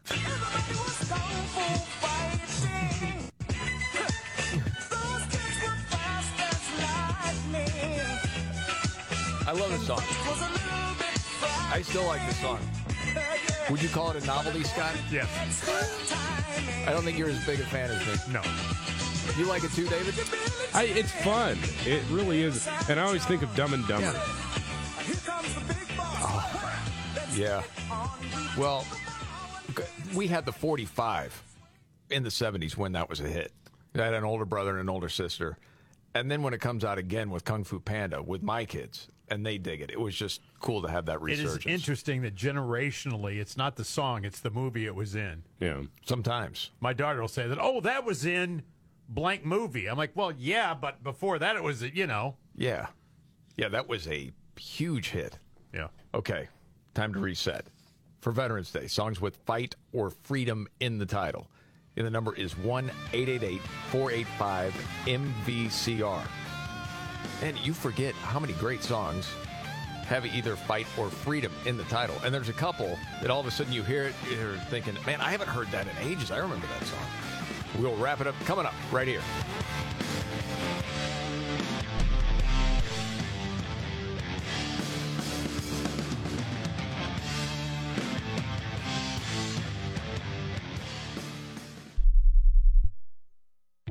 This is an important notice to consumers facing $10,000 or more in credit card debt, medical bills, or other unsecured debt. You may not be required to pay it all back because there are special programs now in effect that will significantly reduce the amount you will owe if you qualify. This is not bankruptcy or a debt consolidation loan. These programs, which the credit card companies like to keep secret, exist to aid American consumers struggling with overwhelming credit card debt by offering tremendous savings and real debt relief. Accredited Debt Relief has established a special hotline for you to call and learn what savings you qualify for. They've helped qualify consumers with over a billion dollars in debt and are A plus rated with the Better Business Bureau. So don't wait. Get the relief you need during these hard economic times. For this free information, call the Accredited Debt Relief Hotline now. Call 800 330 2100. 800 330 2100. That's 800 330 2100. What's for dinner? Burgers? After last week, no thanks. Avoiding foods due to fear of diarrhea, gas, bloating, stomach pain, or loose, oily stools? It may not be just stomach issues. It could be EPI, or exocrine pancreatic insufficiency. EPI can cause uncomfortable symptoms because it's a condition where the pancreas doesn't release enough digestive enzymes to break down food. But EPI can be managed. Use a symptom checker on identifyepi.com and talk to your doctor about your symptoms. That's identifyepi.com. Sponsored by AbbVie. Do you hear that? Asthma triggers are everywhere, from dust mites, pet dander, and pollen to smog and smoke. An asthma attack can strike anywhere, anytime. Be prepared with quick acting Primatene Mist. Clinically proven to open airways quickly. It's the number one FDA approved asthma inhaler available over the counter. Primatene Mist. Breathe easy again. Use as directed. The Markley Van Camp and Robbins Show. Jamie Markley, David Van Camp, Scott Robbins. Okay, got a news update. Of course, the Scott Robbins trifecta coming up uh, in just a few. We got to finish up our Friday Five this week in honor of Veterans Day. Songs with fight or freedom in the title. That's your number two right there. Street Fight Man from the Stones. Can't Fight This Feeling from REO at three. Kung Fu Fighting from Carl Douglas at four. And Elton John's Philadelphia Freedom at five. Now, still looking for number one. Yes. Wow. 1 485 MVCR. We've had all kinds of great honorable mentions, too. Back to it, David. Who we got? Uh, let's start this off with Linda in San Antonio. Hey, Linda. Hey guys, how y'all doing? Doing great, Linda. Thanks for checking in. Happy Friday. Uh, listen, I wa- uh, I wanted to let y'all know I am actually going to a midget party tomorrow, and Holy Hank smokes. Johnson's going to be there.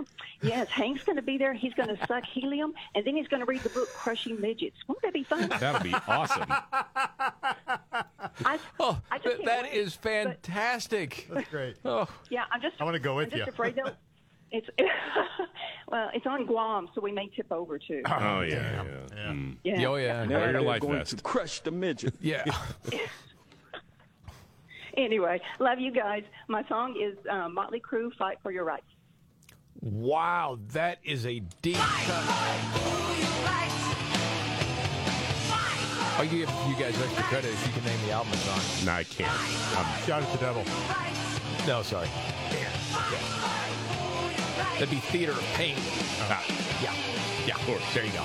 Yeah. Yes. Saw that tour in 85 with Loudness, the Japanese metal band. In case you cared. Okay, back to the countdown, David. All right, let's talk to uh, Brandon in Amarillo. Hey, Brandon.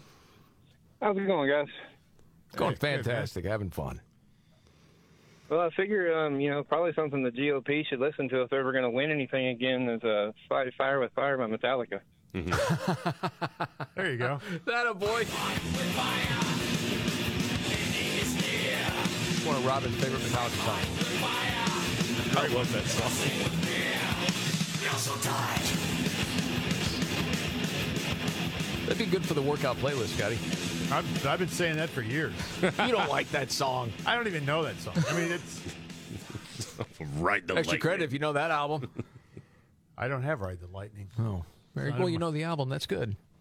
Okay. I just heard David say it. Yeah. Just said, right I'll cop to it. Yeah. All right. Songs with fight or freedom in the title. Still looking for number one. Who's next? Uh, we got Mary in Delaware. Hey, Mary. Hey guys, happy Friday. Happy Thanks, Friday, Mary. Hey. So I thought of a couple, but today I'm going to go with Saturday Night's All Right for Fighting by Elton John. Oh, man. Oh, man. Again. Mary A man. owns the most walk-offs of does. anyone on this show, Yep. and she does it again. Number one.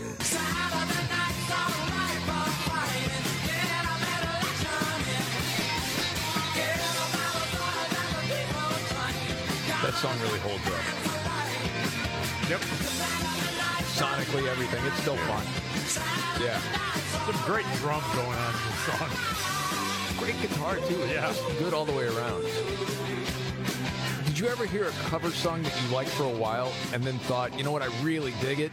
And then you go back and you're like, no, I don't like it as much as the original. No. Well, it was uh, The Who did a version of that. Oh, I remember this. Yeah. It's it's not bad. No, it's okay. But it's not maybe as good as I remembered, but Daltrey does deliver one line really, really well.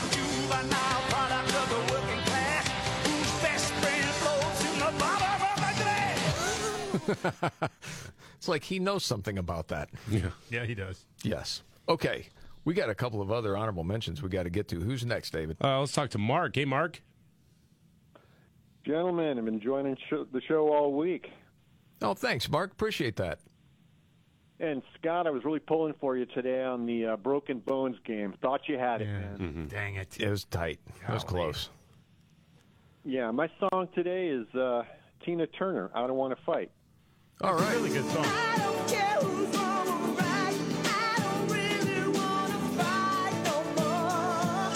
Go ahead, belt it out, Scott. I have something new to admit. I don't know this song. Oh, this was a, not a big, big hit, but it was probably a top 20, Okay. top 15 maybe. What year? Oh, gosh. In the 90s, that somewhere, early Okay. 90s, I believe. Did you know it, David? Yeah, I've heard it. Okay. Um, it was 1993 when it was released. Thanks. Yeah, early 90s. Yeah, I, I, Yeah, yeah, well, I it reached played number nine on the U.S. Billboard Hot 100. Yeah, it was a little bigger than I thought then. Yeah. You played it a lot. Oh, yeah, it was an A current. Every 45 minutes. Got to tell you, put this list together, these different songs, and there's one song that you mock all the time, and it just makes me laugh, and I feel like I'm going to hear it in my head all weekend. It's White Lion, Little Fighter. This guy. Throughout the afternoon yesterday, you kept going, Little Fighter. That's well, that's because I do you doing it too. you started it yesterday. You went Oh. little fighter.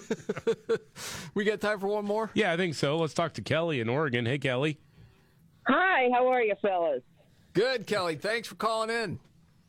All right. So, how about Triumph? Fight the good fight. Oh, oh that's a Kelly, great you're the song. coolest person Great ever. Love this. Another Canadian power trio, Triumph. They were great live back in the day. Yeah. And that's a great song live, Fight the Good Fight.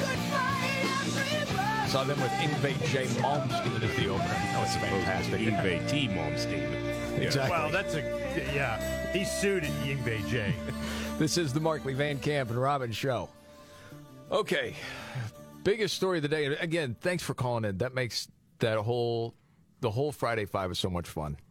You make it fun, so appreciate that. Okay, biggest story today, David. Uh, biggest story of the day, I think, is you know we've been going through it a little bit with the the news that Donald Trump has made on that Univision um, interview, and also.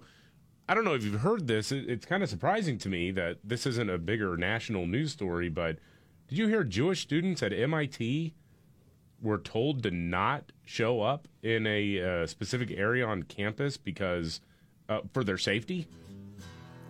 What is going on in this country, man? Holy smokes! All right, we'll get to that. And the Scott Robbins trifecta is top three today. Straight ahead, ready.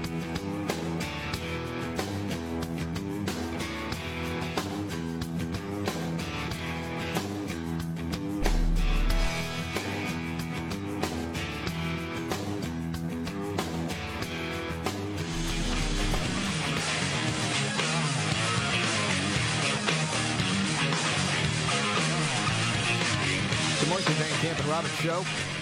Thank you so much for being here. Jamie Markley, David Van Camp, Scott Robbins.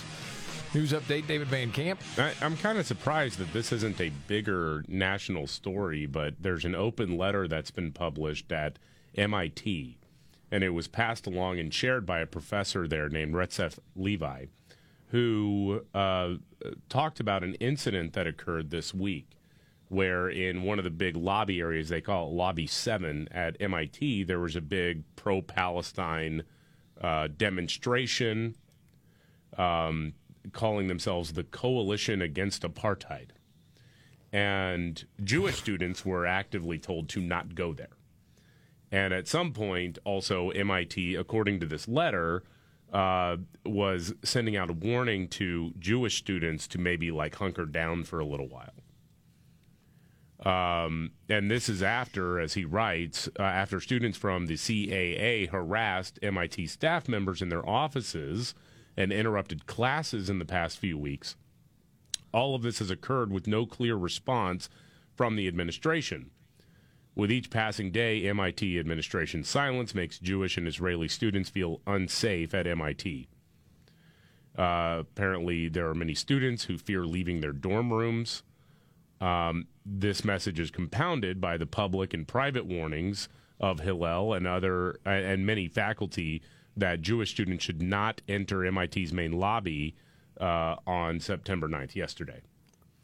Um, instead of dispersing the mob or de escalating the situation by rerouting all students from Lobby 7, Jewish students specifically were warned not to enter MIT's front entrance due to a risk to their physical safety. Uh, MIT administration recently announced guidelines to avoid illegal and unsafe protests on campus. The CAA, which planned the protest, knowingly and proudly violated those these requirements and even invited people from outside MIT to join them. And they hosted a blockade that not only disregards MIT's guidelines, but also obstructs Jewish students from attending classes. That's disgusting. Yeah, it is. What cowards do that? You're not going to stand up for your Just don't go there. Imagine doing that with someone other than Jewish people or white people. What would be the reaction from the left? Oh, come on, you know. I, I think we all know Yeah, exactly what it would be. Of course we do. But this kind of hatred is okay. You know, Benjamin Netanyahu yesterday was talking with Bret Baier, and college campuses in the United States got brought up, along with Rashida Tlaib being censured. And just listen to what Netanyahu had to say here. And we have to protect not only our lives, but our future. Can our world can our world survive if people go and with such moral confusion and in fact uh, moral depravity support these killers, these murderers? And I, you know, I, I think it's very important that uh, that this was censured. And I'll tell you something. This is an indictment of. Uh, uh, I suppose, of higher education in many places in the West, when people who are supposedly educated cannot distinguish right from wrong and good from evil. Hamas is evil. Hamas is evil, and we have to defeat evil, not protest and demonstrate on behalf of evil. Yeah. Yes. And I guess, you know, it would have been two months ago, you would say, well, yeah, there are some radical people in the United States, but mostly people in the United States would agree with that. Apparently, there's a lot more that don't than we ever imagined. Oh gosh, yeah, I'm and, and again, I'm I and a lot of people I know are just shocked that there was that much of it out there, ant- anti-Semitism, as much as there was. Well, never in my wildest dreams did I think that. The universities across Oh, the I country, man. I mean, it's a problem. Yeah. All the big tent, uh, love everybody. Oh, you yeah. know, universities, yeah. Yeah, what a load of nonsense that is. All right. Are you ready for your big three, Scott? Yeah, let's do go. that. Here we go. Are you ready? One, two, buckle my shoe on. It's the three most important news stories of the day. I hit the trifecta. Well, at least according to Scott Robbins. It's the trifecta on the Markley Van Camp and Robbins Show. Every day about this time, Scott Robbins' top three stories of the day, the trifecta, helped by his hero. I'm Casey Casey. Well, well, well. It's another weekend coming up. Another weekend of an Yes. invite to you to stop by the house and have a couple of cocktails. What do you say? Mama told me not to come. You come. say that every week. I. All right, fine. I'm ready. Don't come. Three. That's fine. The Uh, invitation's there. Number three, uh, you want to talk about a library drag show that got stopped by parents. Yeah, uh, parents finally uh, put a foot down on this one. Mass Resistance organized a group of parents that were able to put a stop to a drag story hour from coming to their library. A lot of roadblocks were set up from the library board and activists, LGBTQ, LMNOP activists. Lancaster, New Hampshire. Now, this is weird because you hear about this stuff taking place in major metropolitan cities mm-hmm. for the most part, right? Lancaster, New Hampshire, a little town, 3,200 people. They say, but like most of America right now, its public library has been spared some of the LGBTQIA plus's obsession with normalizing degeneracy. Um, but back in early May, a few parents in Lancaster reached out to Mass Resistance. People had been noticing sexually explicit material sliding into their library in their small little town, such as gender queer and all boys aren't blue. It was in their local Weeks Memorial Library. That was shocking enough. But then they decided, hey, let's do some drag, uh, drag queen story hour. And finally, this little town of 3,200 went, wait a minute, no, we're not doing that.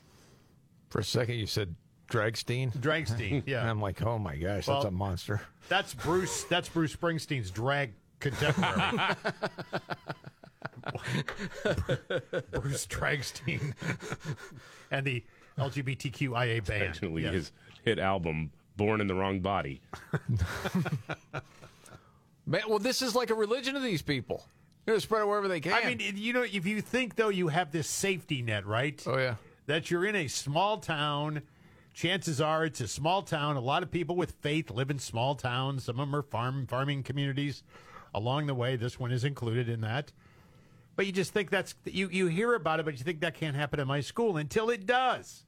Yeah, you hear that time and time again. It's true. Now, on with the countdown. Yes, the Scott Robbins trifecta, Yeah. top three of the day. Number two. Number two, uh, hate crimes against Jews are up in New York. 214% in New York City. Now we know what the problem is. It's Islamophobia is the problem. Right. Oh yes, we're told that. There were eight Islamophobic crimes reported in October, which was an increase of zero last year at this time. Meanwhile, 70 crimes against Jews compared to 22 in 2022. So, our, obviously, the alarming rise of hatred toward Muslims is taking place everywhere. Mm-hmm. We need to focus like a laser beam on reducing Islamophobia. And fortunately, we're doing that. We're taking on hate. It's a national priority, and we put Kamala Harris in charge of it. The first national strategy to counter Islamophobia. Yeah. Folks, there is no comparison here. Nine times as many anti Semitic attacks in New York as against Muslims. Nine times. In fact, anti Semitic crimes represent 70% of all hate crimes in the city of New York, which clearly means that there's a significant amount of hate directed at Jews.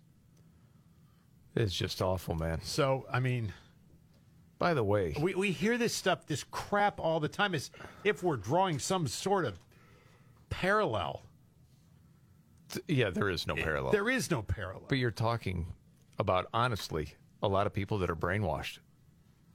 That's what it is. Well, our, our federal government formed a task force. Of course. To counter hatred and Yeah, Islamophobia, and it's just not happening.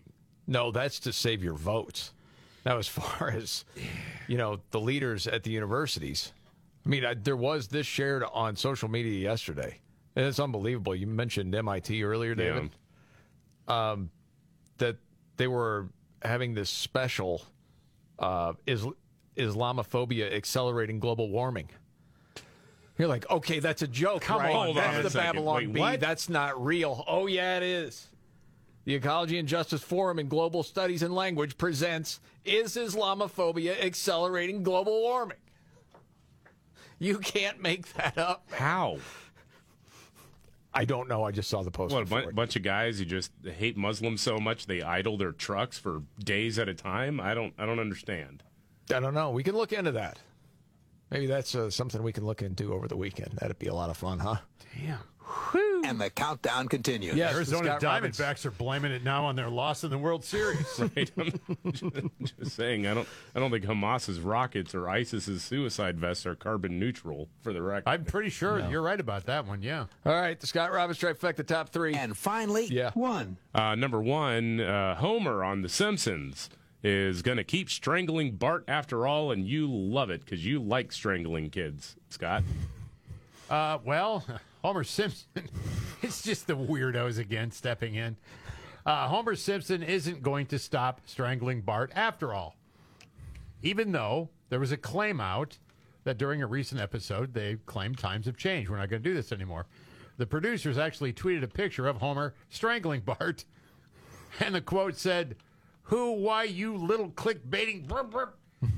So the caption read, that Homer Simpson was unavailable for comment. He was busy strangling Bart. So apparently that was just a bad rumor, a nasty rumor, nasty clickbait that was going around. However, when that stuff happens and you read it, you think to yourself, well, it just makes sense in 2023 that that would happen, right? Yes. Yes. Yeah.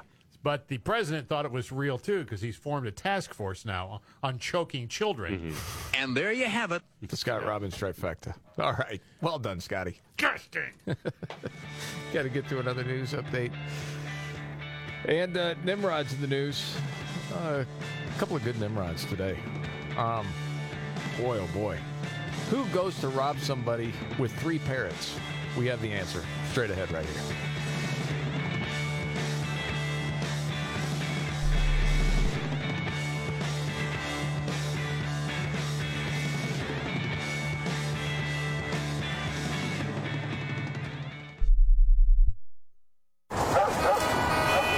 Do you hear that? Asthma triggers are everywhere, from dust mites, pet dander, and pollen to smog and smoke. An asthma attack can strike anywhere, anytime. Be prepared with quick acting Primatene Mist. Clinically proven to open airways quickly. It's the number one FDA approved asthma inhaler available over the counter. Primatene Mist. Breathe easy again. Use as directed. There's a lot of great things about the holiday season, but it's also a stress factory. Dealing with shopping, travel plans, kids' events, plus all the regular stuff you need to do, it's easy to get overwhelmed. HelloFresh gets it, and they're here to give you a break from the meal planning and trips to the grocery store. HelloFresh has more than 45 options to choose from each week. HelloFresh delivers all the quality, farm fresh ingredients you need right to your door, pre portioned and ready to cook. They also have snacks, quick breakfast, and easy lunches to cover mealtime anytime. And you can even save money because HelloFresh is 25% cheaper than takeout. HelloFresh handles all the hard stuff so you can actually enjoy cooking at home again. Don't stress about mealtime. Sign up for America's number one meal kit today and you'll get free breakfast for life with code MVCR free at HelloFresh.com slash MVCR free. That means one breakfast item per box while subscription is active. That's code MVCR free at HelloFresh.com slash MVCR free. What's for dinner? Burgers? After last week, no thanks. Avoiding foods due to fear of diarrhea, gas, bloating, stomach pain, or loose, oily stools? It may not be just stomach issues. It could be EPI, or exocrine pancreatic insufficiency. EPI can cause uncomfortable symptoms because it's a condition where the pancreas doesn't release enough digestive enzymes to break down food. But EPI can be managed. Use a symptom checker on identifyepi.com and talk to your doctor about your symptoms. That's identifyepi.com. Sponsored by AbbVie.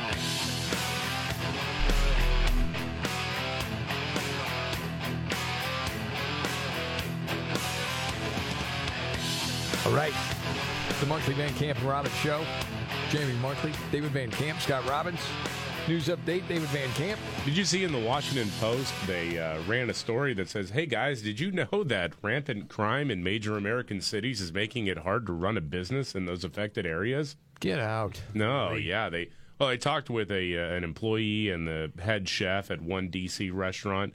They said, "Yeah, just in the last like month or two, there have been three violent assaults like within a block of our restaurant. It's not unusual for gunfire to be heard. And one of the waitresses, who's also a college student, says, Well, I'm, I'm going to have to find another job because it's not worth risking my life to wait tables. I can wait tables anywhere. Yeah. I mean, you got situations where customers are doing the whole duck and cover thing or actually tipping over tables.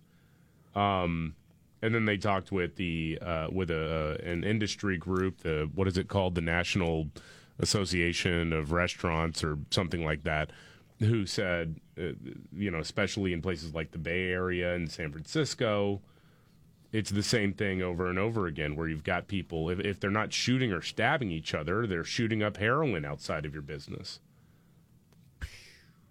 I don't ever remember seeing crime like it is right now. No. In major cities. Yeah, it's it's insane. I saw this little piece of news because you know there's technology news that comes out, and you know people have talked about you know trying to crack down on drunk driving. They say they're working on an app that will be able to accurately tell how drunk you are, hmm. whether or not you should drive. They say It's by having you read tongue twisters out loud. oh boy. Well, the first thing I think of is, well, that's not always going to be accurate. It could be a word that's easy for you, but tough for somebody else. Yeah.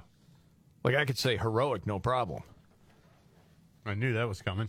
Because we're celebrating Veterans Day. Mm-hmm. You think of the heroic actions of so many. We have many heroes to thank. Yes. Now, could you use heroic in a sentence, Scott? I'd rather not. Could you try, just for this special, special day? Today we honor hero. Uh, to- today we honor her- her- heroic people, soldiers.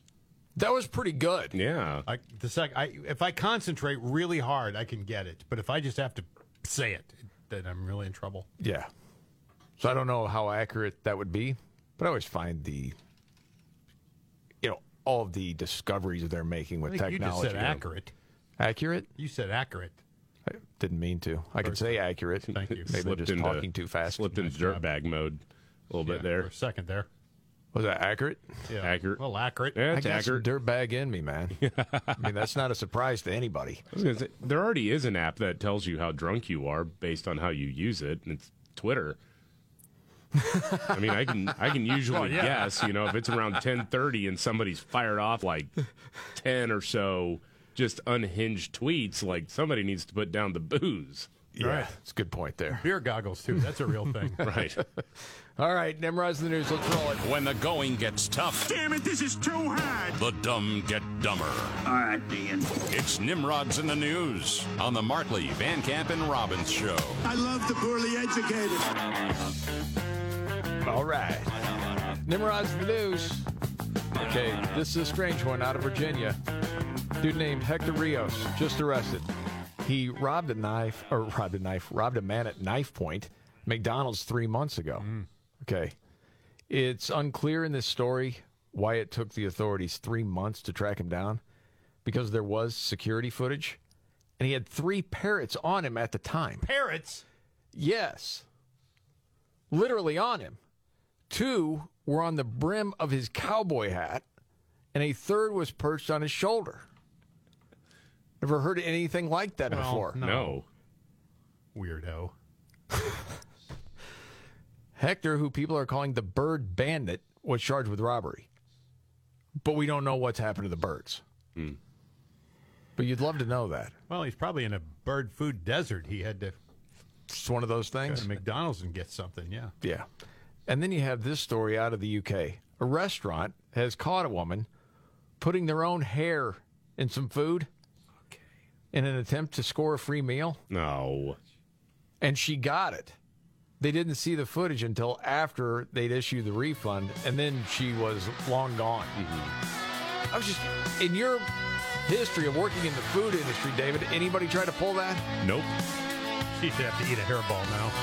That's the punishment? and that's Nimrod's in the news. This is the Markley Van Camp and Robbins Show.